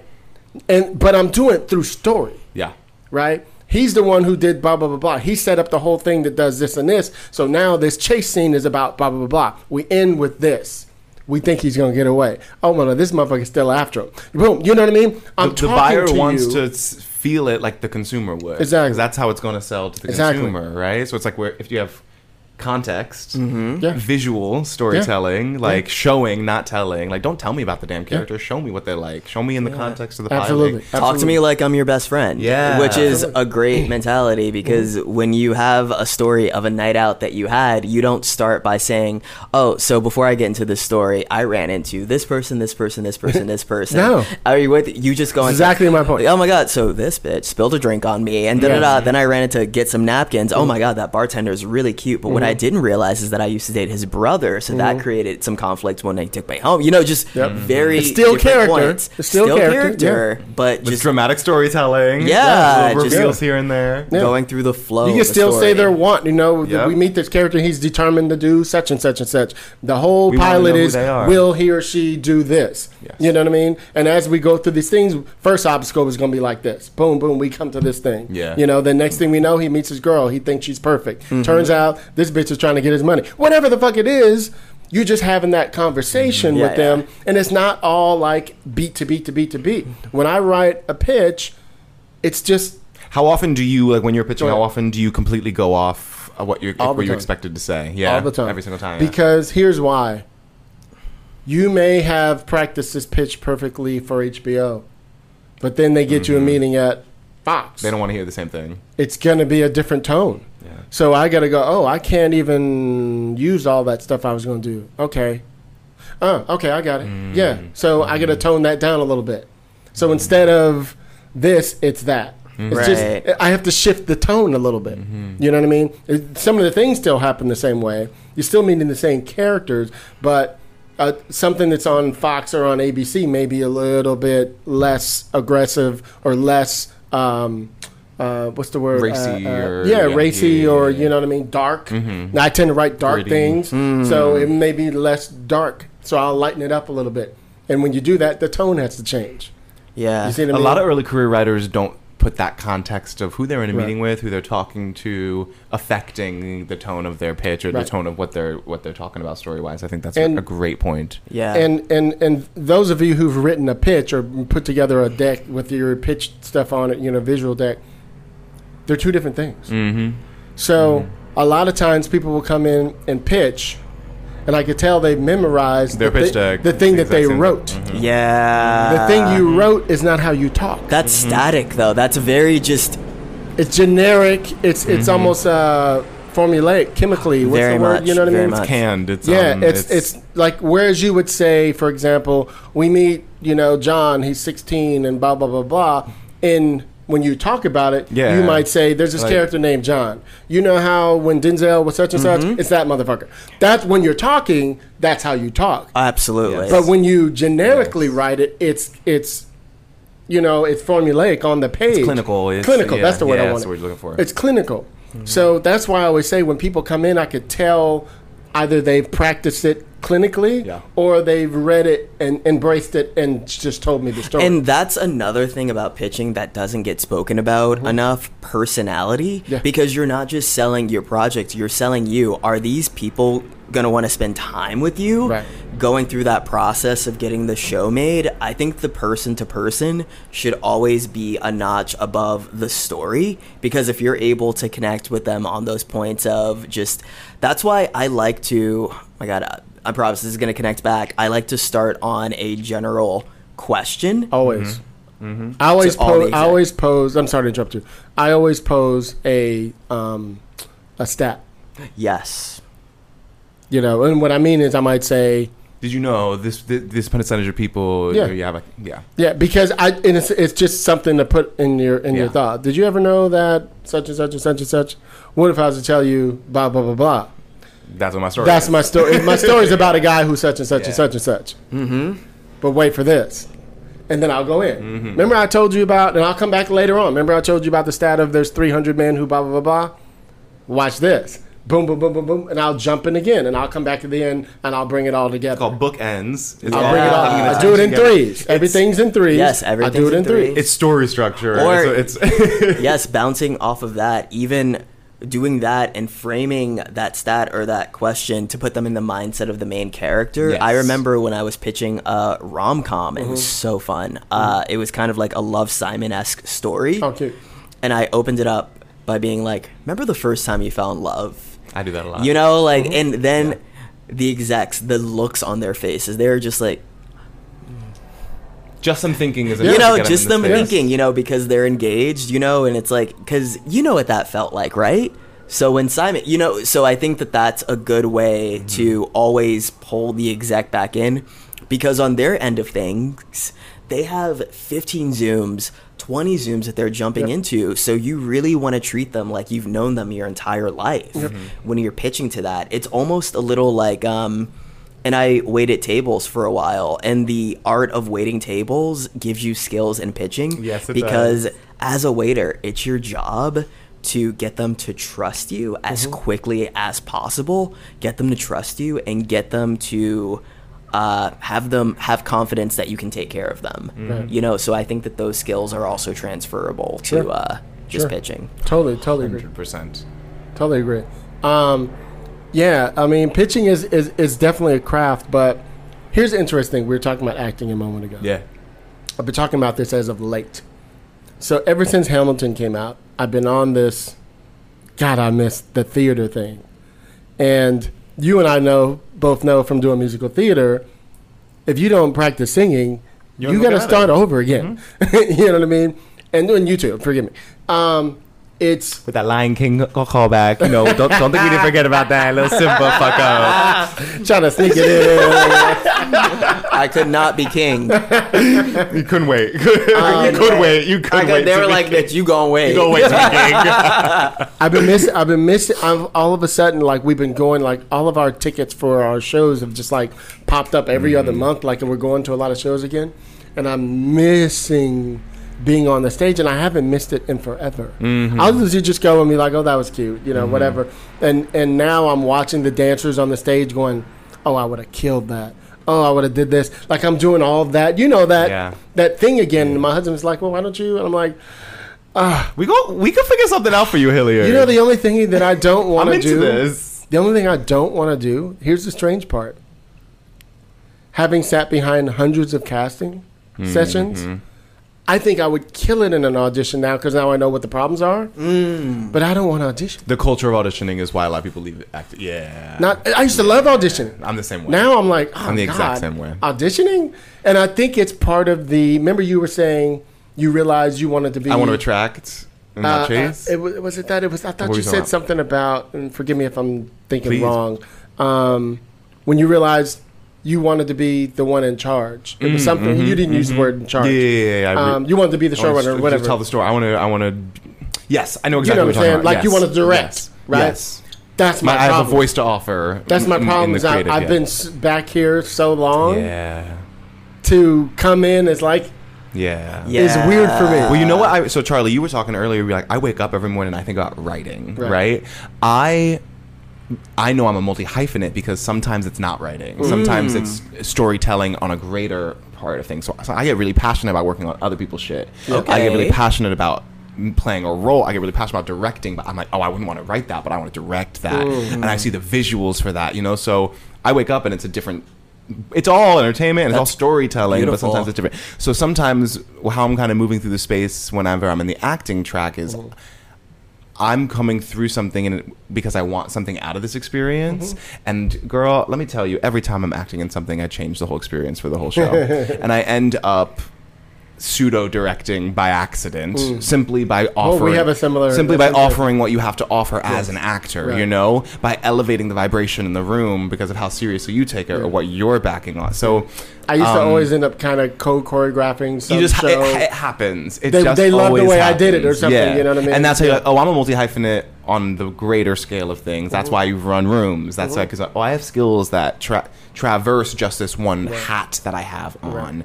Um, I don't know if that was on track with what we were just saying, but w- my point of the story is we're gonna find something in theater for you to do, Hilliard. I, I don't know. to We'll see see. We'll see. We'll see.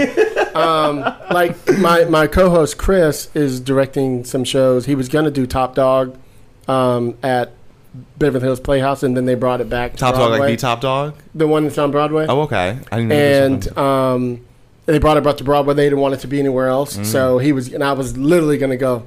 You know, I want to be Mos Def's character, so Nah. I want to audition for that. yeah. I probably would have. You know what I mean? Just because something like that. Um, yeah, I don't even know where the fuck. I But was this is going. how you know But- you're, you're like, oh, there's more. I'm not just one. One, we're never just anything, Yeah. right? No. We're never just anything. But There's a lot of people who think they're just an actor, or writer, or writer, or model, or whatever the fuck. Though a lot of people. I do. don't know. I don't know you if it's can't what you today. do, but You it's can't why today. you're doing it. Yeah. it's not what you're doing; it's why you're doing it. So, fun thing. This is why I love LA because there are so many interesting things going on. Have you ever heard of Learn the Words Bitch at Akbar? Never. Is it? Is this a RuPaul thing? Uh, no, no, had it's on, she like, it's I don't know the words? it's a lip sync competition where you get in and there's only ten slots. You go and you have to put your name into a slot and you come with a full performance and you put a mix together. That's funny. And it's so funny because that's something that I really enjoy doing just because it feeds my inner child. That's good.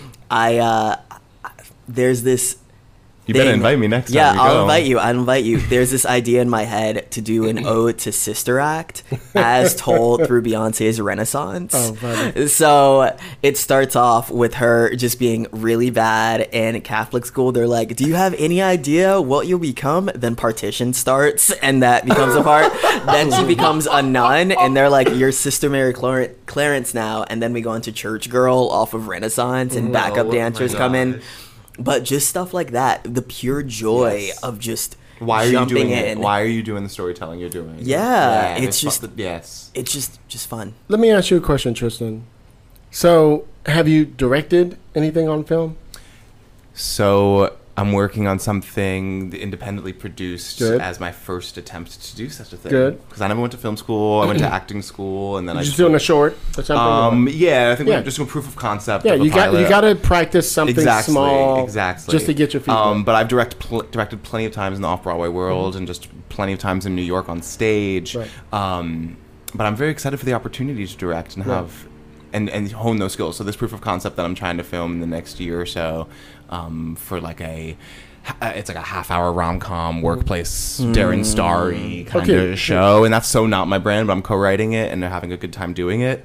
Um, and I'm trying to find places where I can celebrate love in all forms. And I think the the concept we've come up with, which is like a rom com in a bridal salon with bridal consultants, and we're gonna film in my friend's bridal salon in Upper East Side. That is like, so fucking dope. yeah. I think it sounds. I actually think it's gonna. People, white ladies gonna fucking love it. You know what I Yeah. mean? Like it, it's it's so up the alley. It's like if you like Say Yes to the Dress, you're gonna be watching this. Um, but anyway, so that's gonna be my first attempt doing it because I now, yeah, I need to be I need to be honing that skill next for sure Is directing on the, film.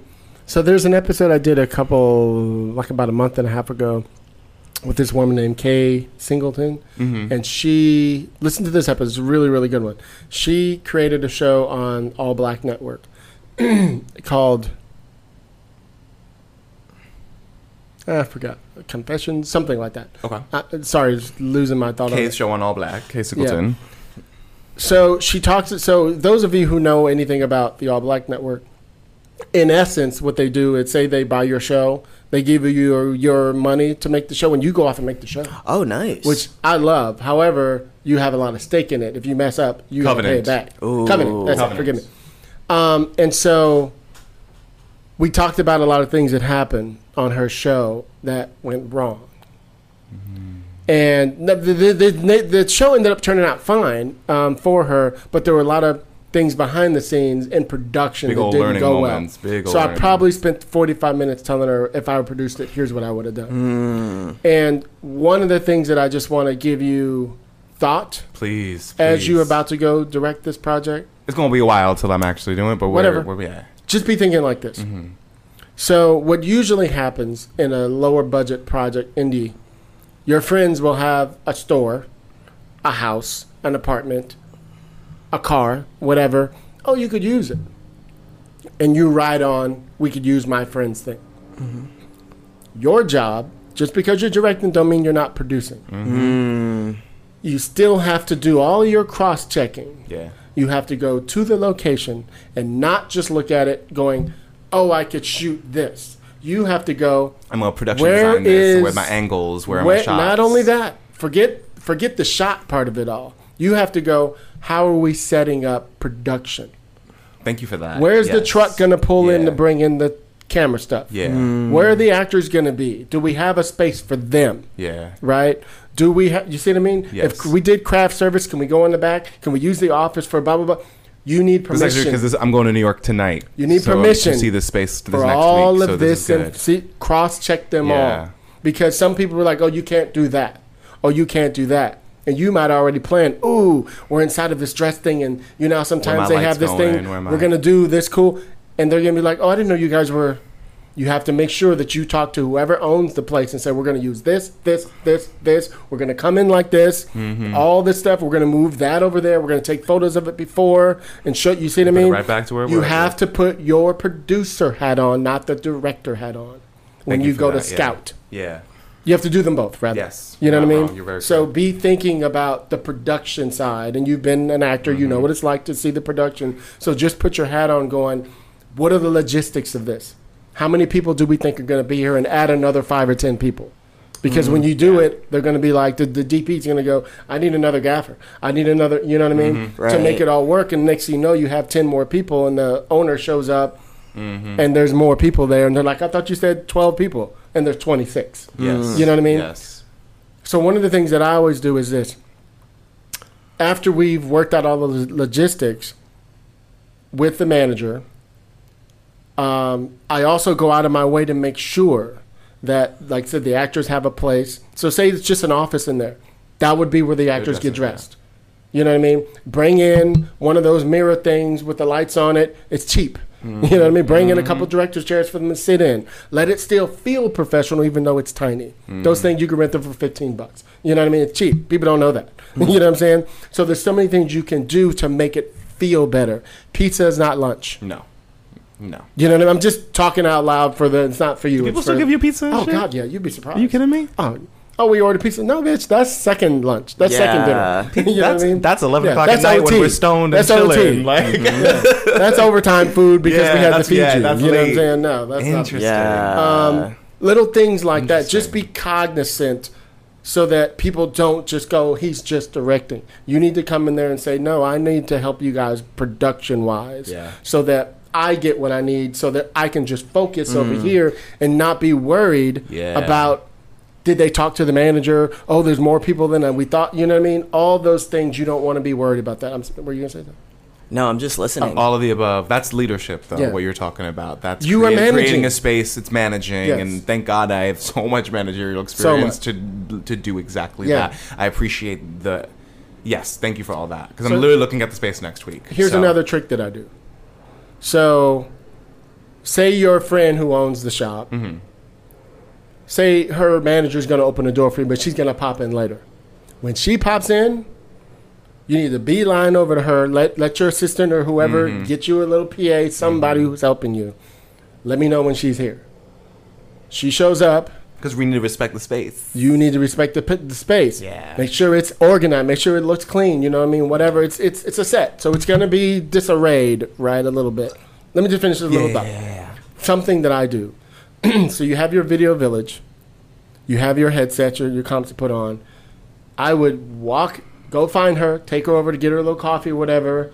This is what you need to do. Mm-hmm. Either you do it, your assistant, somebody, if you're busy, whatever. Somebody needs to go out of their way to be like, thank you, right? Bring them over to the video village. Put the thing. Let them listen. Let them get involved in it. Maybe there's a scene where she comes to the door and asks for something. Add them in the shot. In the shot. Mm-hmm. Yeah. Do a do a Be a do part of this, Yeah. bitch. Do it. Do it. Make sure you do a shot of the actual. You know the, whatever it's called. The you know the such and such a bridal shop. You know what I mean? Promise her all that production value. Mm-hmm. You know what I mean? So that she could be excited about that. Mm-hmm. And the next thing you know, that let's just say they're charging you four thousand dollars to rent it, they might not charge you Yeah. because they had fun. Yeah. You see what I mean? Yes. Incorporate them. Those are the secrets that I started learning when I was producing all these independent projects. I was going, okay, I don't have the budget to do this, but what could, oh, if I was this, here's what I would want. Mm-hmm. So I always say, think like a fish when you're producing.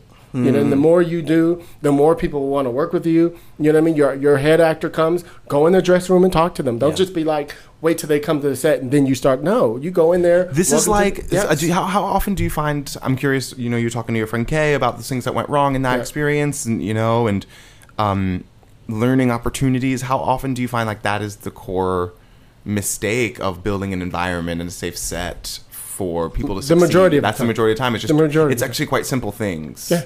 Of touching base and like making sure everyone's heard, felt, Yeah. seen, um, taken care That's of, supported. You have to be a direct. You have to be an actor's director, which you're already Yeah. an actor. Absolutely, So you have to be an actor's director, a producer director. You have to be all of that. and build a team who gets on that same page. yeah. Yeah. and you have such a great energy and great spirit. You know what I mean? Thank you. Don't let anybody be disruptive. If they're Mm-hmm. disruptive, you let them go now. Mm. You know what I mean? If they if they if they're Great advice. negative, you let them go now. I've had to fire so many people. I got to get that skill down. you have to. because that's something I don't know how to do. Could you that. keep 'Cause giving I haven't them- had to do it. Yeah, you keep giving them chances, yeah. and they just ruining it for everybody. And you can do it with love. You can just be like, "Hey, this isn't working out," Yeah. you know, and Yeah. there can be a respect in that. I think that that, especially when you are somebody who is generous of spirit and you're creating a project that you Mm-hmm. really give a shit about, you know, people probably won't be surprised if they are. People know when they lack it. People know when they're lacking. They won't be surprised, and when it needs to happen, it needs to happen. Protect your shit. Mm. Absolutely. The Thank other- you for that. Was yes. The other the other thing that Thank you. I talk course. about, and I talk about all these things on that episode, by the way. But the other thing I want to give you game on is also this comes with your cast and with your DP, your you know your gaffers, whoever. Everybody. Everybody is willing to work if they need something. So what I usually do with the DP, for example, I'll I'll look at the DP's reels and see because you'll you'll find two or three of them you really love, and you'll be like, it's one of these, or this mm-hmm. is my favorite, or whatever. And I will bring them in, and I'll look at the script that we have, and I'll be like, oh, they didn't. We're shooting our scene like this. They did. They don't have anything like this on their reel. This is why we can only afford to pay them two hundred dollars instead of 5 Mm-hmm. Just throwing out a number, by the way. You know what I mean? And then you you sell that to them. You be like, dude, you were fucking dope. I think you're amazing. You know what I mean? But don't you want this kind of thing on your reel? You, yeah, yeah, You know what I mean? We need you. We think you'd be awesome, and we think we could you we could help you too. But we only have two fifty. You know what I'm saying? Yep, yep. You know what I mean? Quid pro And- quo. Because you have to make them want to do it. Otherwise, they're gonna be like, "Oh, I'm only getting two fifty a day for this thing, whatever it is." You know what I mean? Yeah. Four hundred, whatever their number is. And everyone, every, Yeah. I mean, all of us creatives want. That's why I do projects as well. Like I'm like, I need to add a skill or add something to my portfolio or add. That's Yeah. why I hop onto things. So you're Yeah. very right. That's why I'm doing a rom com now. God, Yeah. who knew? who knows write Well, you bring know? yourself to it though. You'll you'll find ways. But I want to to be able to write stuff like that. Yeah. So this is a really exciting. Um, Maybe one of the characters project. has a little bit of your out there voice. Oh, they do. You know what I'm saying? So, oh, they do. Yeah. Thank you. Yeah. Hell That's yeah. wonderful. Hell yeah. We got to GoFundMe if anyone wants to, you know, help a bitch out with self producing, figuring that shit out in the next year. yeah, you can. Put, hey, so you, you Um, have it out now. Yes, yeah, yeah, All right, at the yeah, yeah. end, I'll send we'll, it to you. I'll we'll- send it to no, you. I mean so- at the end, tell us what it is, and we'll put Okay, it. in word, word. Yeah, for sure. Um, And what about you? You you want to get behind the screen in that way? Because I'm. Did, were you able to produce any of your episodes? Uh, yes, I was. I was. I produced, I co-directed, I wrote, I did that. That was a really cool, fun project. your whole awkward Oh, your your. Yeah, your your, the your digital video- series. video yeah, the digital Yeah, yeah. series that ended up getting me managed. Mm-hmm. I'm in the process right now of pre-production for this project that I'm really really excited about. It's about a black trans woman who Mm. has pyrokinetic abilities. Pyrokinetic. So she What is can- that? Lights it on fire with her mind. Like let Oh, we don't have that in the project. huh? Yeah. and what's what's really cool what's really cool about this is that she works at the same newspaper as a Superman like figure and they're having dinner together talking about just their day and the transphobic shit that the paper's producing and what the Clark Kent like figure is trying to suss out is how this black trans woman can use her voice in the space and how he can be of support to her. Hmm. You know, so it's talking about how the greatest gift that you can have is empathy for somebody who's not like you. But what's really cool about the short film, it's called Stakeout. And I modeled it after an episode of Justice League Unlimited because I'm a really big nerd. Mm-hmm. So we also have a Batman. Did Batman. he have to say that like we didn't know that? Yeah, yeah, yeah. We also we have can we also have a Batman and a Wonder Woman like figure in the diner with them on the other end of it, just kind of sussing out the situation in case she just erupts or something happens in Metropolis. So it's a very Does it all take place in the bar? all takes place in the bar. Do you have the bar yet? Do no, we're looking for the bar. We're looking for the bar. We had a location for it, but it fell through. So now we're trying to put that together. Talk to me. We'll talk. Yo, cool. it. Thank Yeah. you. Yeah, it's very minimalist. It's very I, down to I earth. love when people keep it like yours. I'm interrupt you. I'm yeah, so sorry. no, it's okay. Keep it what um, you need. What's I let's like build like like yours takes place in the bridal shop, right? Mm-hmm.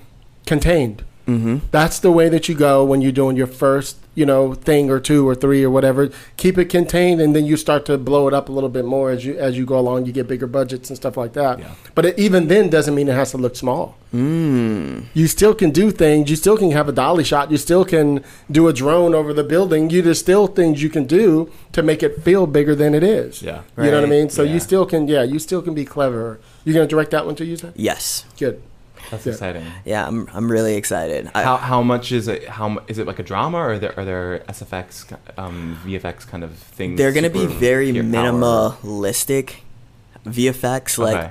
when Marie, the black trans woman, is telling a lie about her experience, we're gonna cut to uh, the Clark Kent like figure using X-ray vision on her and seeing her heart skip a beat Oh, to just know that she's not telling the truth. Right. Cool, cool, uh, cool, so cool. little things like that. Yeah, no like lasers and shit. popping Nah, out of hands nah, all very, very nice, subtle. nice, very, really- subtle. Yeah, I like that. Is stuff you do in post or stuff you need you need the VFX person on the set? It would be stuff that we did in post. Yeah. And even some stuff we would try to do practically. I know that there's a moment where he uses his super breath on a piece of silverware that she unwittingly like turns molten because she gets upset and leaves the table and we're going to do a over the shoulder shot where he's like looking to his left and his right and we see just a little bit of super breath come out of him and then when we look at the fork it's frozen and he just Nice. slips it into his pocket so very cheats, little like cheats, like yeah. little cheats like that i'm also That's a smart. big nerd That's smart thinking. That's That's, good, yeah. that- see, you're putting your producer hat on too. thank you You know yeah I mean? That's good. I like that. See, I'm talking about the logistics side of producing, by the way, when I'm talking about it, because people don't think about it. They just picture what's on the screen. Mm-hmm. And they don't realize you got all these other things happening over here that you have to get ready for. That's why prep. Mm-hmm. You, like you said, I love you guys said you're in prep now. You know what I mean? You got to be prepping. You can't just go, we're going to shoot next weekend. You got to get prepped. You got to plan these things. You got to cast. You And gotta, you just gotta- recently are putting on a producer hat instead of development hat as well. When did that kind of transition happen? I've been producing since. You've always been producing, but you, but I, I know you told me the other day you were like, I'm not doing the de- development stuff. Oh it's no, fine." that's just at the job. Oh, okay, I got it. yeah, got yeah, got yeah. it, So okay. I was the director of development at Blue Monday, which Yeah. is Ben Watkins' Mm-hmm. company for the last year, and we have a companion piece to our big Alex Cross show that we're doing, the big um, detective show Mm-hmm. with Aldis Hodge, and um, so you know how some of the networks like The Walking Dead and The Expanse, and like there's a couple shows that have these little. They're almost like digital series that they do. yes So we're doing our version of that, where it's almost like a half hour episode of, but they're broken up like a Quibi series. Nice. So they're like five minute, pe- like six episode, five minute pieces. So I'm running that show Okay. that's cool. for that, and um, so we had to turn in the scripts on May first by midnight. So Mm. literally at eleven thirty, I was sending the scripts to Amazon. you know what I mean? And then, but yeah, me and um, Cheryl Bedford, we are the she's the the line, the line producer I brought in. We got um, um, uh, three DPs who are going to three um, directors who are going to direct three episodes, three three blocks. Mm-hmm. You know, and they both will direct two episodes each. Nice. And um, uh, yeah, so and so we're taking two of the characters from the show, supporting characters, building. We built a whole scenario around them, and they're two bad guys. One's a guy, one's a girl, and it's like how they became the bad guy, bad girl. Mm-hmm. I love It's world the origin. building like that. That's that so shit. good. Can we talk about those last three hours of April, the last day of April, though? Because I feel like Hollywood was crazy. I feel like they were phone. It was a wild. I was in front of my the my- hours before. I was May working 1st. like crazy trying to get those scripts together. Yeah. I was reviewing the scripts and I was calling the, the actor, I was like, you could feel it in the air. You know Yeah. what I mean? You could Yeah. feel like, oh my god, there's Yeah. there's stress in these last couple hours before the strike. Yeah. Yeah, and it's already we're on month uh week nine. week nine. week. Oh my god, yeah, this is Go actually going into week ten because today's Mm-hmm. It's Saturday. yeah. So Monday. So we might as well call it week ten. yeah week ten. And SAG, oh God, SAG finally agreed to you know Extend. to keep It's all- to extend it. Uh, I wasn't happy about that, yeah, but that's a whole nother story. It's just gonna make everything go longer. Let me It's ask you guys a question. Mm-hmm. I don't know we're we're we're almost at two hours, but I don't care. This is how we do the show. It's a rant. Hmm? I mean, if y'all got to go, we'll, we'll cut it. All Baby, good. Let's But here's All the thing. I go first. Let's get in there. This might be a two-parter. So look. so we're in this climate. We're all in the strike. How are you guys doing with your health? mental health. Yeah, I'm sorry, your mental Thank you health. for asking everything. that. Thank you for asking that. I would say that what's really. I mean, y'all looking pretty. thank you, Pretty thank bitches, you. pretty bitches. we win by winning. Yeah, yes. Uh, my mentality just from having to really sweat and really work for a lot of the things that I've been fortunate enough to obtain for myself Mm-hmm. is that you can really you can do what you need to do but at the same time you have to surrender to the reality of what's happening around you Right. So what's really helped me release from my ego the writer's strike is happening yeah. it will end once it's run its course.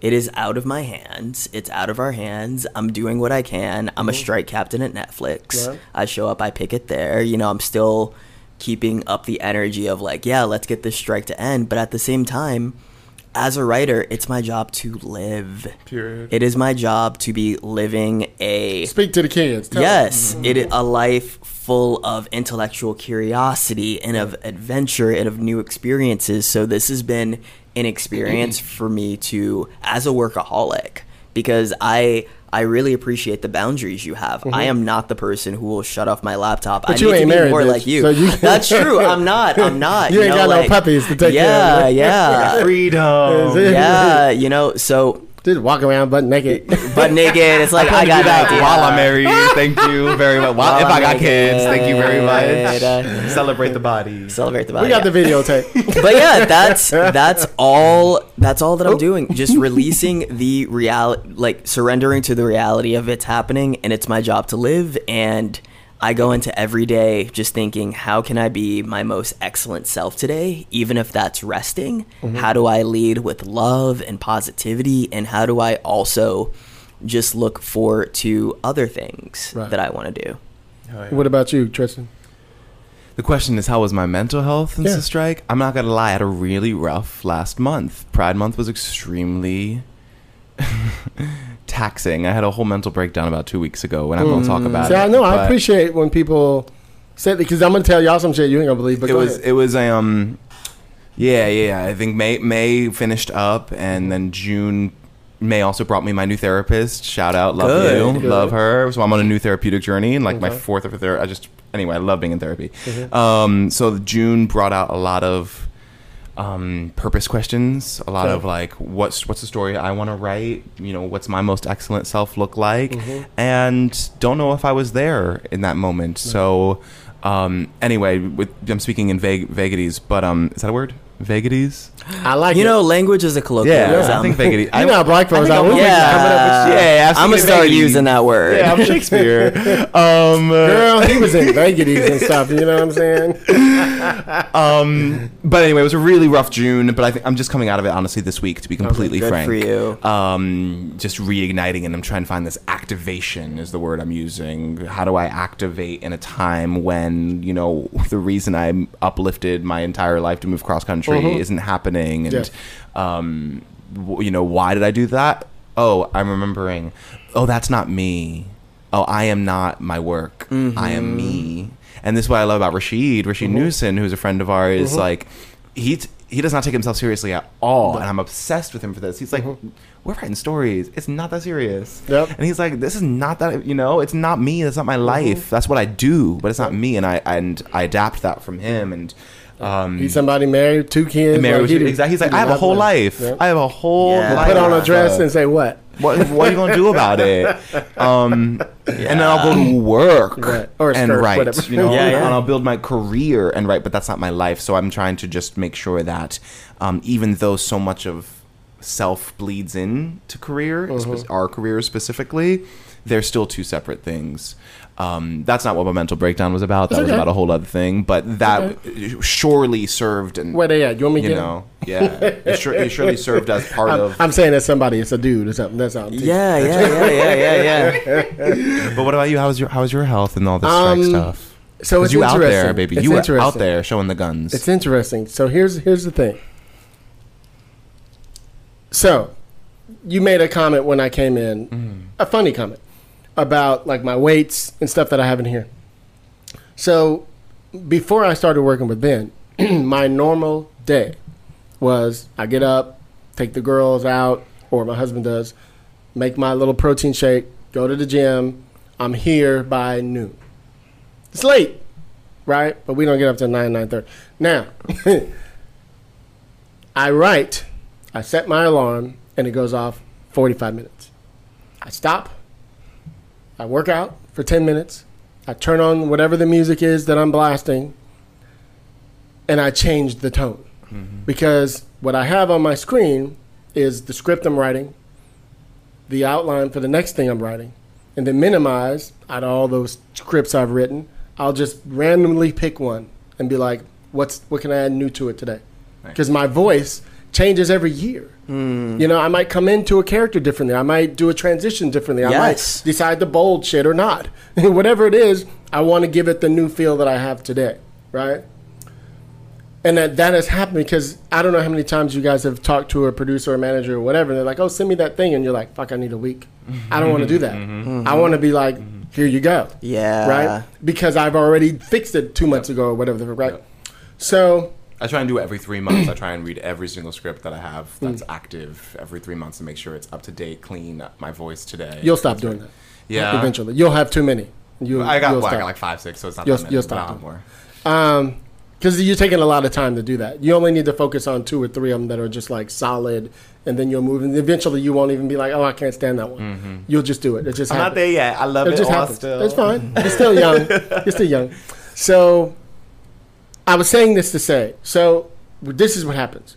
So I work out for ten minutes. I change. So now I'm working on something from the 1800s, for example, Mm-hmm. and now I'm listening to minstrel music. I want to be in the tone of whatever Do you make is playlists for your projects? Oh, yeah. Yeah. Well- Absolutely. every I project has love a playlist. Yeah. I love a playlist. it just kind of keeps me going and sometimes a song will come on like i can't just hear music i gotta listen to Specifically lyrics tone- yeah. you know Oh, what i mean i gotta hear people talk because for me i'm like oh i like that word i like how they said oh that story about that's a character who like i'm i'm still because i'm not at the coffee shop now mm-hmm. so i need the inspiration if it's not from one of my paintings if it's not from hearing people down there talking or whatever i gotta get it from something so i need to hear the words right so i'll switch to the next thing my alarm goes off. I work out, switch the music. Now it might be something today.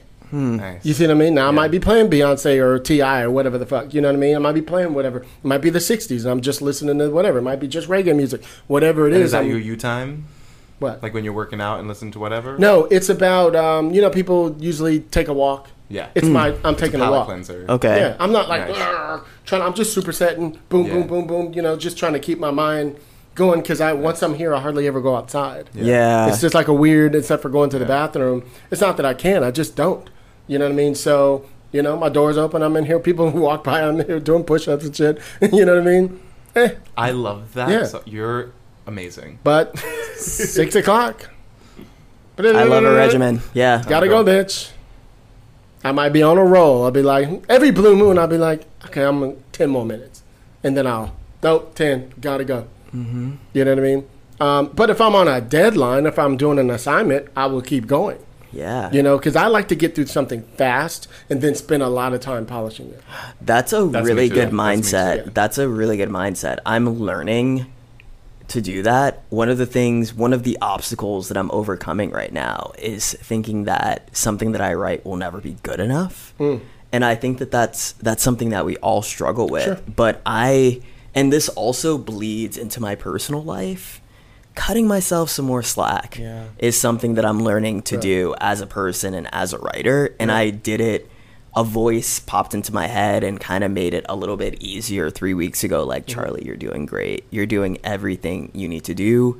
Just release, let it go. And what's really another thing that's helped my mental health, yes, anding that, is thinking of things as challenges, mm-hmm. not complaints that I have. Because if it's a challenge, I, within me, within Charlie, have all the tools necessary to solve it and fix it. My only job is just to be present and surrender to the reality of what's happening to really, you know, put my mind toward solving it or mm-hmm. turning it around. So that's also helped me on the journey that I'm on right now. Mm-hmm. So I was telling, I told you guys all that to preface to see what my normal day looks like.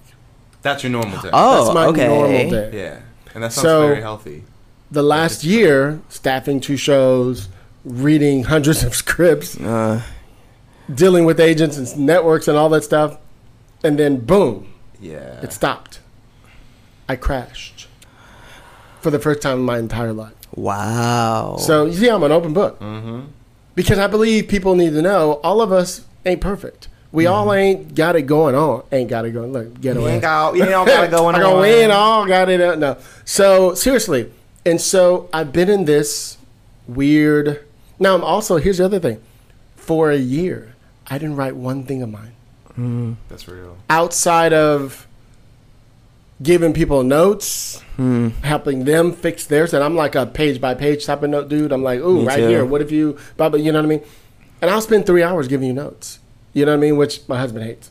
Anyway, um, so that that's kind of where I was at, where I'm just sitting there, and then my reps are like, "Oh, Hilliard, um, why don't you come up with something completely new?"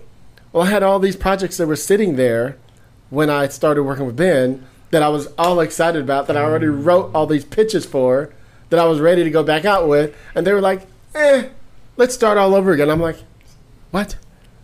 Now, here's the other problem we're talking about sensibilities and passions and things that we know that makes us right. If you ask me a story, if you tell me a story, I will always go, ooh, if you put that in like 1950, I always go to the past. Always. Okay. I don't know what it is. You a history I'm an old soul. I'm that too. Yeah. okay. Here's the other problem. like like the, the story you just told, I love it. I think it's great. The mm-hmm. story you said, great. I love how you guys think. I don't think today. I hardly ever picture anything that takes place today. Mm-hmm. I always go back to the past. I figured out what it was when I was talking to my reps. I did- literally, they were like, "Well, why don't you?" That I was like, "You know what the problem is? When I, and it's not that I can't write something today. I just, I don't." Mm. And I said, I know what the problem is. Here's what the problem is. I like the fact that I put my characters against a wall. They can't pick up the phone to call the cops. Yeah. Pre-tech, yeah. You see what I mean? Pre-social, yeah. It's all like you have to do. You have to be mm-hmm. active in order to survive in my world. Mm-hmm. You can't just pick up the phone. you know what I mean? Mm-hmm. And like like the story you just told a moment ago, yeah, I could write that. Mm-hmm. But I don't think that way. yeah. naturally. I could, like you said, I'm probably better off jumping on something like his and working in a room like that and, and, and creating characters and stuff. But I would be like the structure guy. I would be, you know, I would be coming at it from the point of view of, you know, um, I forgot what the character's word you said. Forgive me, but um, I would be finding different things to where my superpowers are, Right. in a room, Right. like that, as opposed As to opposed being to raw story ideas. as opposed to being the specific- story yeah. is now. Yeah. Like I would be like, oh, who's the old guy in this thing? You know what I mean? Mm-hmm. I would be like, who's the little boy who's dealing with whatever? You know, something that I could relate to. Like I'd be Right, trying to find something like that. Like all of a sudden they're in this bar and this little kid comes in. Turns out he has powers too. You know what I mean? Mm-hmm. It would be some little thing that I would add to it. to give a nuance, to give a, a different perspective. Yeah, you know what I mean. Turn it on its head. a would- it little would be some reason why that I would connect to it in that type of a way. I'm, I'm, I, and I'm I'm kind of a moments person. Remember, I was telling you, one of you guys was pitching something, and I said, "Oh, that's a trailer moment." It was you. Yes, that's yes, a trailer yes. the picking I- up the inner child. I see Yes. trailer moments in my head, like somebody just tells me a story, and I'm like. Oh, and if we did this, mm-hmm. that's the moment. Right, So I'm a moments right. person. So when I'm in a room, I'm constantly I'm that guy when you see something I'm on, on the wall, I saw that thing. you know what I mean? I'm like I always see the moment that the actor wants to play. Mm-hmm. Absolutely. You know what I mean? So mm-hmm. anyway. Wait, so tell us more about this moment that you crashed. You so stopped, you stopped there. well, I'm still in it. Yeah, mm. Yeah, I still haven't written. yeah. Like um That's I okay. have this I have this feature film that I'm supposed to be writing. Um and I can't even get into it. On spec? Yeah. Usually I would have wrote that thing in a week or two. I know what that feels like. You know what I mean? I can't even get it. So You what want- I'm not on doing deadline though. So what I'm doing no. So So what I'm doing is this. But I give myself the reason why I can write so fast is I give myself deadlines. I'm like, okay, you got to write this outline in a week. Okay, you got to write this in two weeks, whatever it is. Mm-hmm. And I pretend like I got to turn it in Spielberg or whatever it is, because that forces me. It's discipline. And you know, writing TV, Uh-huh. sometimes you're like you're writing episode 106, and they're like, hey, we got to move you to 104. And we need it Yep. tomorrow. They do shit like that, They and I do. don't want to be the guy going. I can't write in a whole day. No, bitch, Yeah, I keep can write it in a practice. day. you know what I mm-hmm. mean? Believe me, and it's going to be pretty good. You know, because I understand how to do it. Because I every script I teach myself how to do that. I challenge myself every time. Mm-hmm. But you have to mm-hmm. be free and inspired to do that. And there's something about the dread of the strike that's just, and we don't know where we're going. No, this is where I was going. The Yes, reason why exactly where the reason going. why I posed this question to you guys and I'm so happy to hear that you're back behind the camera again, mm-hmm. and you're going behind the camera. Thanks. because I've been saying since the strike started that writers, if if we allow AI to do what it's going to do, in my opinion, we're going to be versions of editors. Oh yeah. We're going to be guys and girls who they call in and they go, "Hey, we have the script. We need you to come and make it human. Yep. We need you to come and give it some nuance, some black, you know, that black We're stuff you guys do." on the Yeah. human you know what I'm saying? experience. Make it a little gay. God you know, bless, it's too gay yo. right now. Can you add a little human whatever to it? Uh-huh. We're gonna give you twenty thousand dollars for that. Like con- to that's what's gonna the human happen. yeah, We're not gonna get no real credit. There probably won't be a ton of residuals, like shit like that. So I'm going. Okay, maybe I need to go back to the indie world. Might need to go back to doing what I did, but maybe I just need to turn it up. You know, and try to do shit on a bigger scale and really try to hit Sundance and Tribeca. and, Oh, yeah. You know the shit like that.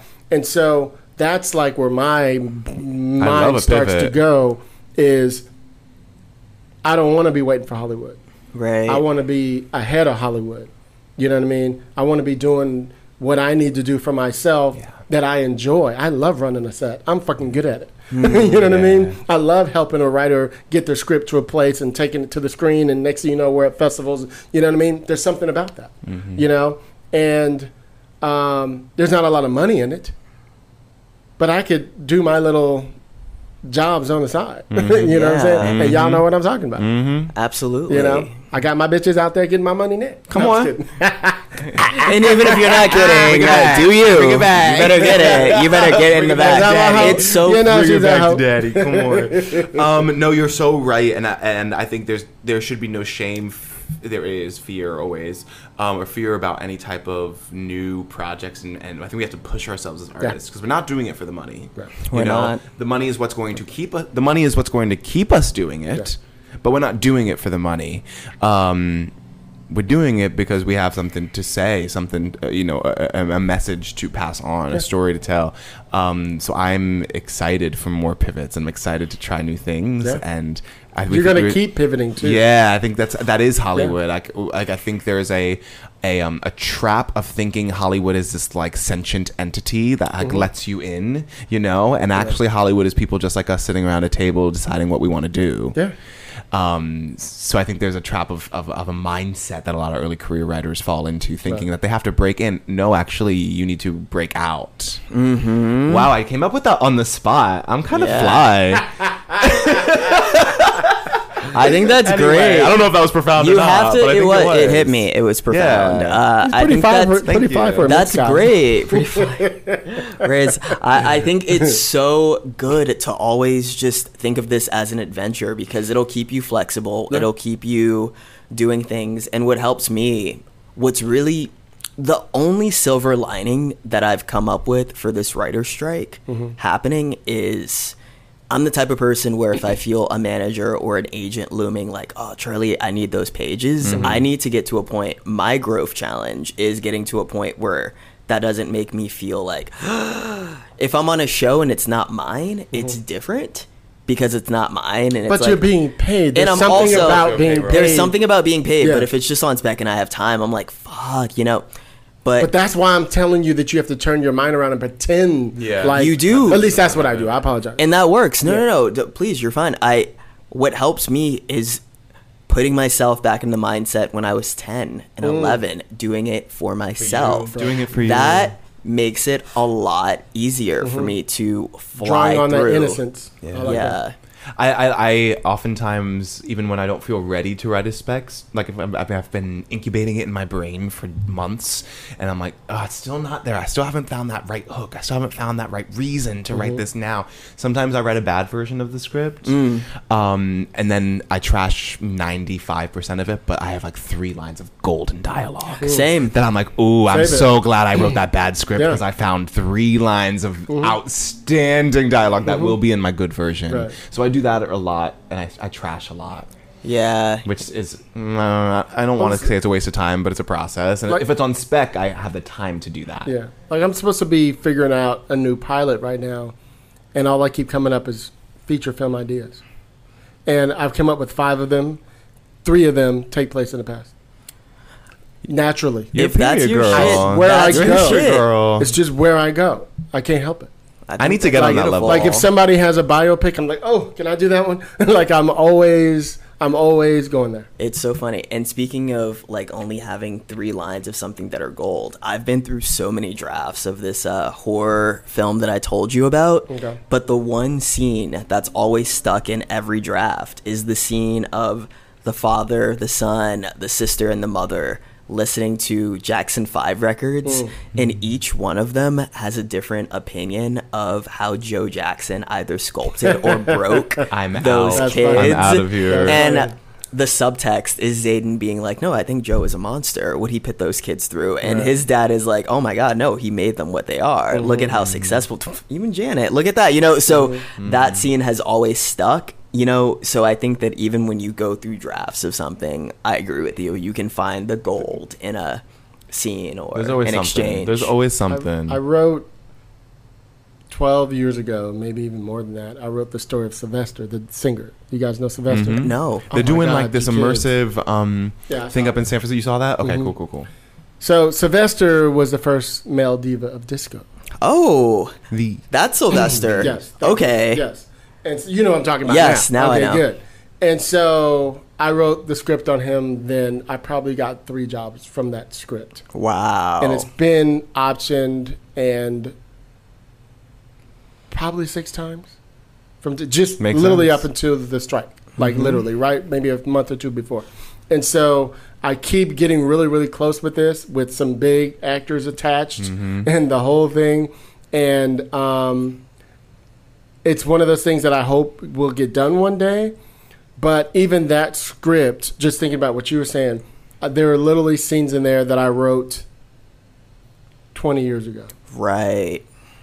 Just a scene because I, I didn't want to lose that moment Yep. that you had. Like it was gold. It's still in it. that script, even though I rewrote it probably 15 times. There's still, I actually have two different versions of that script. Hmm. I have one version of the script where there's kind of like a young, like newspaper guy from Rolling Stone who interviews Martha Wash from the Two Tons of Fun, Mm-hmm. and she tells him the story because he's this little homophobic kid okay. that without people like him, there wouldn't be a job like that type of a Mm. thing. And he learns a lesson that he actually has similarity to somebody like Sylvester. But it was too focused on him. Right. And so I had to change the story back around. Now it's from his deathbed as he tells a story to one of the backup singers and how he became who he Two became. very different films. Two totally different films. And so, um, but I needed to do that one to get it out of me so that I was able to go even deeper and find his voice. You know what I mean? Because that that was that was the key. And like that was I interviewed um, one of his backup singers, and she told me a story about Sylvester.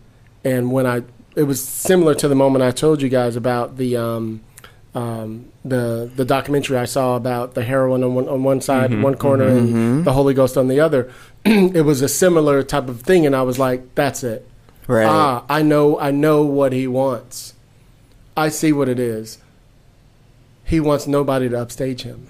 oh, interesting. And so I was like, who, somebody very early on needs to tell him this. So his grandmother, Juju, was this woman. She was like a, like a jazz singer. People don't know this about her. And she never quite made it big, but she sang for a lot of people. So she knows a lot of the people in the in crowd. When he be- became too gay for his mom and them in the church, they pushed him out and he had to move with his grandma, uh, with his grandma Juju. And she hung around all kind of people. I was like, what if she hung around like somebody who was a trans woman at the time? And she gives him the key. Hmm. And he's just, and she's over at the house and he's just watching her and she's talking. He's seeing the jewelry and the bracelets and everything on her and he's just fantasizing about her. And Juju and the woman look at each other and she looks at him like, he's definitely one of us. yeah. And before and before she leaves, she takes off the bracelet. She hands it to Sylvester, and he looks at it like, "Oh my God! Like what is this?" And she says to him, "Don't ever let anybody upstage you." And that becomes his mantra. I love that. throughout the whole thing, and we see where he got it from. You know what I mean? So it's like little things. See, it's a it's a movie. It's a trailer moment. Yeah. You know what Ah, I mean? you're Yeah. such a storyteller, Yeah, and I can tell you're a director too. Oh, yeah. Because the way that you just described that, Mm-hmm. I imagined like just this little boy and having like little inserts of just the wrist and their tink, like you hear like the tinkle of like the Oh, yeah. Mm-hmm. bracelets like falling. Maybe like there's some incandescent light on them as Mm-hmm. she's like going about, and her wrist is a little sissy. It just it's so Mm-hmm. fun. It's so good. You also write not just about underdogs, but I can tell with a few of the things you've talked about and why you probably like history and period pieces Right. is you like to ask, how did we get here? Mm. So I feel like you like origin stories too. Uh, oh, completely. I never, that- never quite thought yeah, about that. That's there's a pattern in a lot of the stuff Yeah, that you've been for sharing sure. with us. And like we wrote, me and my producing partner wrote the story of. Uh, did you guys see that? Um, the harder they fall. yes. Mm-hmm. so there's a character named Kathy Williams in the movie. She's the one who looks like a boy and then she becomes Yes. a woman. Yes. So in real life, she's known as being the first documented woman who escaped slavery in order to fight with the Buffalo Soldiers, right? And and dressed like a man Yeah. and everything and the thing. So, but what what really happened when you really do a lot of your research? So the folklore is she's like that character in the movie. In real life, she be, she got hurt and injured earlier. She was very sickly. She walked with like kind of like a stump or something. And In real life. in real life, Okay. and um, um, and she became a seamstress in the military. So when she left, she moved to Trinidad, Colorado, and became like this seamstress for like society women. and became wealthy, but of course she died, and nobody even knows how she died. Hmm. Right. So there's all these little. If you read about it, there's all these big gaps on what happened. So I like filling in You the like gaps. filling in the gaps. That's a superpower of yours. I like filling in the gaps. So there's something about, you know what I mean, getting to, well, she got here from here. How did she get there? Well, she would have done these things to get there. Also, You know I the mean? power in going back into the past is that you get to reclaim Yeah. the experiences Yeah. and to find the moments of strength where oh. people in history would have just dismissed us. Right. Oh, black people aren't relevant until we got to vote or until we got Obama. Going back into those stories and not just finding the pain, but the joy, Right. I think is also very validating. I love. But, but even in that, even in yes. even in that story, we were having some issues with the trauma of it all because she was a slave who became this woman. So Interesting. you know, His so she, huh? Who who what The character scene? Trauma. The trauma. Okay, cool. the trauma of it all where where she was a slave and she became this woman mm-hmm. so there is some like she had an abusive father she like had we- an we're gonna abusive talk about it. husband you know what i mean Yeah. stuff like that so people were like oh my god and we got to that part and you know he hit her and this and this and i was like but she overcame that you know what I mean? And you see, she needed to go through that to become the person she mm-hmm. came. Like, so I have such an issue. I get there are triggers for people. I was molested when I was a kid. I don't have a problem watching somebody being raped that because I understand that was what the character needed to go through to do whatever. Yeah. But that's mine. I mm-hmm. understand everybody doesn't have that. Yeah. You know what I mean? And so, so, so that's something I'm working on. Like I told you guys the other day about how I'm trying to work on not saying I'm gay, but I'm not that gay. You know what I hmm. mean? Yeah, I don't like like that. that's. Yeah, I like I realize it just fucking recently. Yeah. Like, oh my god, like that is so fucking offensive. Yeah. you know it, what I'm also, saying? it also doesn't mean anything. yeah, yeah, Yeah. yeah. Yeah, but I hear I think you. I just love- mean love I'm not that on feminine, but that's like a homophobic shit to say. Yeah, exactly. yeah. You know what I mean? But I Which didn't we're all even- ingrained in feeling Ex- exactly. specifically being black, and, Exactly. and we and we almost got into this on Wednesday. We're not going to get into it That's today. okay. Um, but just um, the presentation of black men and black queer men, Yeah. and like the hyper masculinity Right. that we, if you grew up in the hood or if you grew, I grew up on a military base, Right, like okay, I did it first, and then we Um, moved to the hood. in Yeah. Fort Hamilton, Brooklyn. Maybe Wait, because you said you were Brooklyn. we, we, we weren't far from Coney Island, wherever that yeah, is. if you grew up in Fort yeah. Hamilton, that's where I Yeah. grew up. Yeah, I went to Fascinating. PS I grew up one in ninety Crown- five. PS Crown 29. Heights. Crown Uh, Heights. Yeah, we all around the same area. Anyway, the point of the story is there is such a hyper masculinity, homophobic energy um, that is wrapped in the Ingrained. in the intersectionality Sure. of blackness and queerness and Yes. maleness um, that you you're we're always going to be unpacking. Yeah. We are I'm a always victim of going to be for sure. unpacking. I think Yeah. that if we're gonna take it even further back, I think it goes back to buck breaking. Have you heard of buck breaking? What's that? All right, so buck breaking is what white slave owners would do to black Oh, slaves yeah, yeah, yeah, who ran away. They would, and just for the listeners, they would push the slave against a tree. They would flog them, Mm-hmm. and then in front of the wife and the kids, they would fuck the male slave in the ass Mm-hmm. just to take away the integrity that they had in the familial unit. So Mm-hmm. I think that that trauma is still in That's our DNA. Mm-hmm. That you know, intergenerational trauma is what drives a lot of the homophobia because I think that discussions around masculinity are so interesting to me because if you're a man, nobody can take that away from you. But why are we fighting so hard to hold on to how we're perceived? If you're a man, you're a man. But because then it's all about respect, especially Yes. men. And the, like I've thought about this a lot, and, and we'll, we'll, Tarzan. Tar- we'll- I we'll- am man. We'll, we'll end on we'll end on this, but I thought about this a lot in the context of in the hood in particular, and everywhere. But let's just use the hood as an example. I think, and the church, Mhm. right? No, let me get on church. that's an, that's part two. Okay, look, but trip this.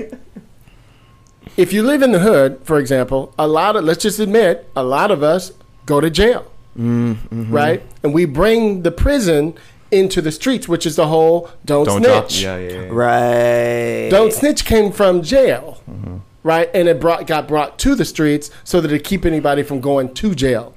right. Now, the people who are in jail have this thing about d- their masculinity. Everybody's an alpha male in there. Everybody's the toughest guy in the world. have to be. So the worst thing in the world is somebody who's effeminate and who's whatever. So then they take that to the streets. Yeah. And so it's the worst thing to be. And then they take it to the church, and then it's spinned off on us there. Mm-hmm. Yeah. You know what I And mean? homophobia Okay. just I've thought about this a bleeds lot. I'm not saying that's the reason or anything. No, no, but no, there's no. a lot of There's so many layers There's a to lot that. of you know Oof. intertwining, if you will. Go ahead. yeah.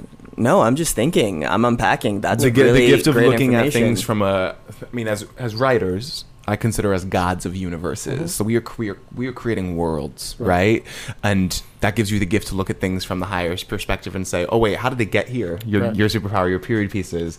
Um and and look at it from a bird's eye view and say this is how this trickled out into the community and that is nuance. Right. Absolutely. right? That is what we put into our writing. So uh, yeah that's so much there's so many insane amount of layers to that. You could write a thesis about that um That's probably a few different theses about that So good. but uh, yeah i mean that's what we're doing we're looking at things from an empathetic overseer perspective to understand and make sense of the universe charlie was saying i wake up every morning and i make sense of the world through writing Absolutely. Um, because when goal. you're a writer, your humanity is your instrument. Right. So we're always things aren't happening to us, they're happening through us. And we're using that yes, for our writing. through Yeah. us. Through us. Mhm. Yeah. Hilliard's over here taking selfies with the gram. Selfies. Let's wrap this baby Well, up. y'all. This was good. I appreciate it. Thank Of y'all for coming through. I appreciate this. Thank Indeed. you. Wow. Where Yeah. could people follow you, and where could people donate to your? Um, Um, I'm everywhere: Facebook, Instagram, Twitter at Tristan Tristan Tan like my skin. J Shuler no C. Tristan J Shuler on Instagram, and I got my link trees, my dot cards all on there. If you want to donate to Bridal Party, which is the name of my half hour um, rom com workplace comedy that I'm working on, um, about bridal consultants falling in and out of love of all forms, please come through, throw some dollars my way, and I don't know, DM me for my OnlyFans. shirt all off at the beach. But I'll be shit. around. I'll be around. You ain't seen the last of me, that's for sure. That's Do it, do it. What about you, Charlie? All right, so I'm on Instagram, charlie.peppers. You can follow me there. Deep thoughts, action figures, the occasional thirst trap, because I am versatile. Also on, The, the fact you have to say that today, you kids. Today. yeah, Everybody should just be fucking versatile, goddamn it. absolutely, absolutely. Uh, and on Twitter, I'm Charlie Peppers three. Please follow me there for my thoughts on television and film. Who was one and two? One and two. Oh, those We don't are talk about them. uh, those bitches that I forgot the passwords of. so uh, there's one, forgot the password. Two, forgot the password. Three, oh, we got time, DA. We remembered the password. Uh, so that's Charlie Peppers three. That's hilarious. And I'm your host, Hilliard Guess. You guys can find me on Twitter. I say Twitter like I'm cool. at Hilliard Guess. Everywhere else Instagram, LinkedIn, Facebook, everything at Hilliard Guess. please give us a, um, please go on iTunes, Stitcher, Apple Podcasts, Spotify, whatever you guys listen to, Anchor. We're all over the world.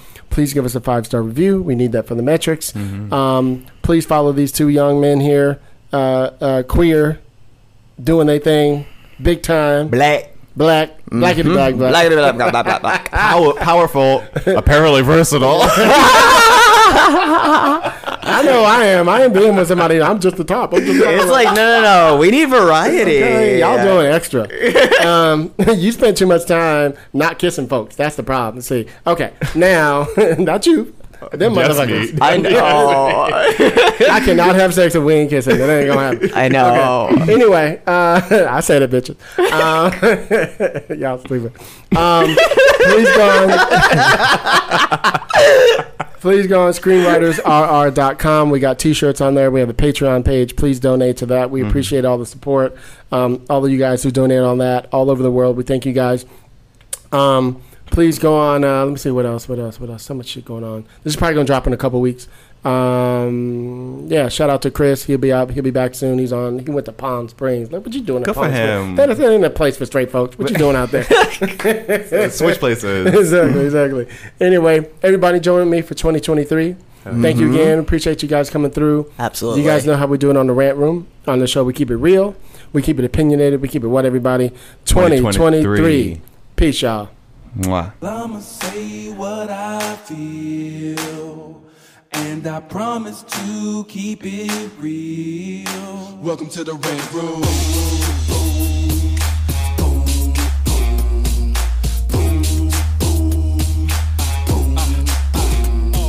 You wanna be a rider? Well, you gotta be a rider till your fears are diminishing, the doubts are behind ya. It's hard to grind in the business, got me stressed in the rant room. We let that shit up off our chest. Never have to guess when you're listening to Hilliard. He gon' bring more game than a shark playing billiards. It's all about the craft of screenwriting. It's exciting when you turn an outline into something enlightening. Your pen and words are like bullets in a gun. Write what you feel, say what you want.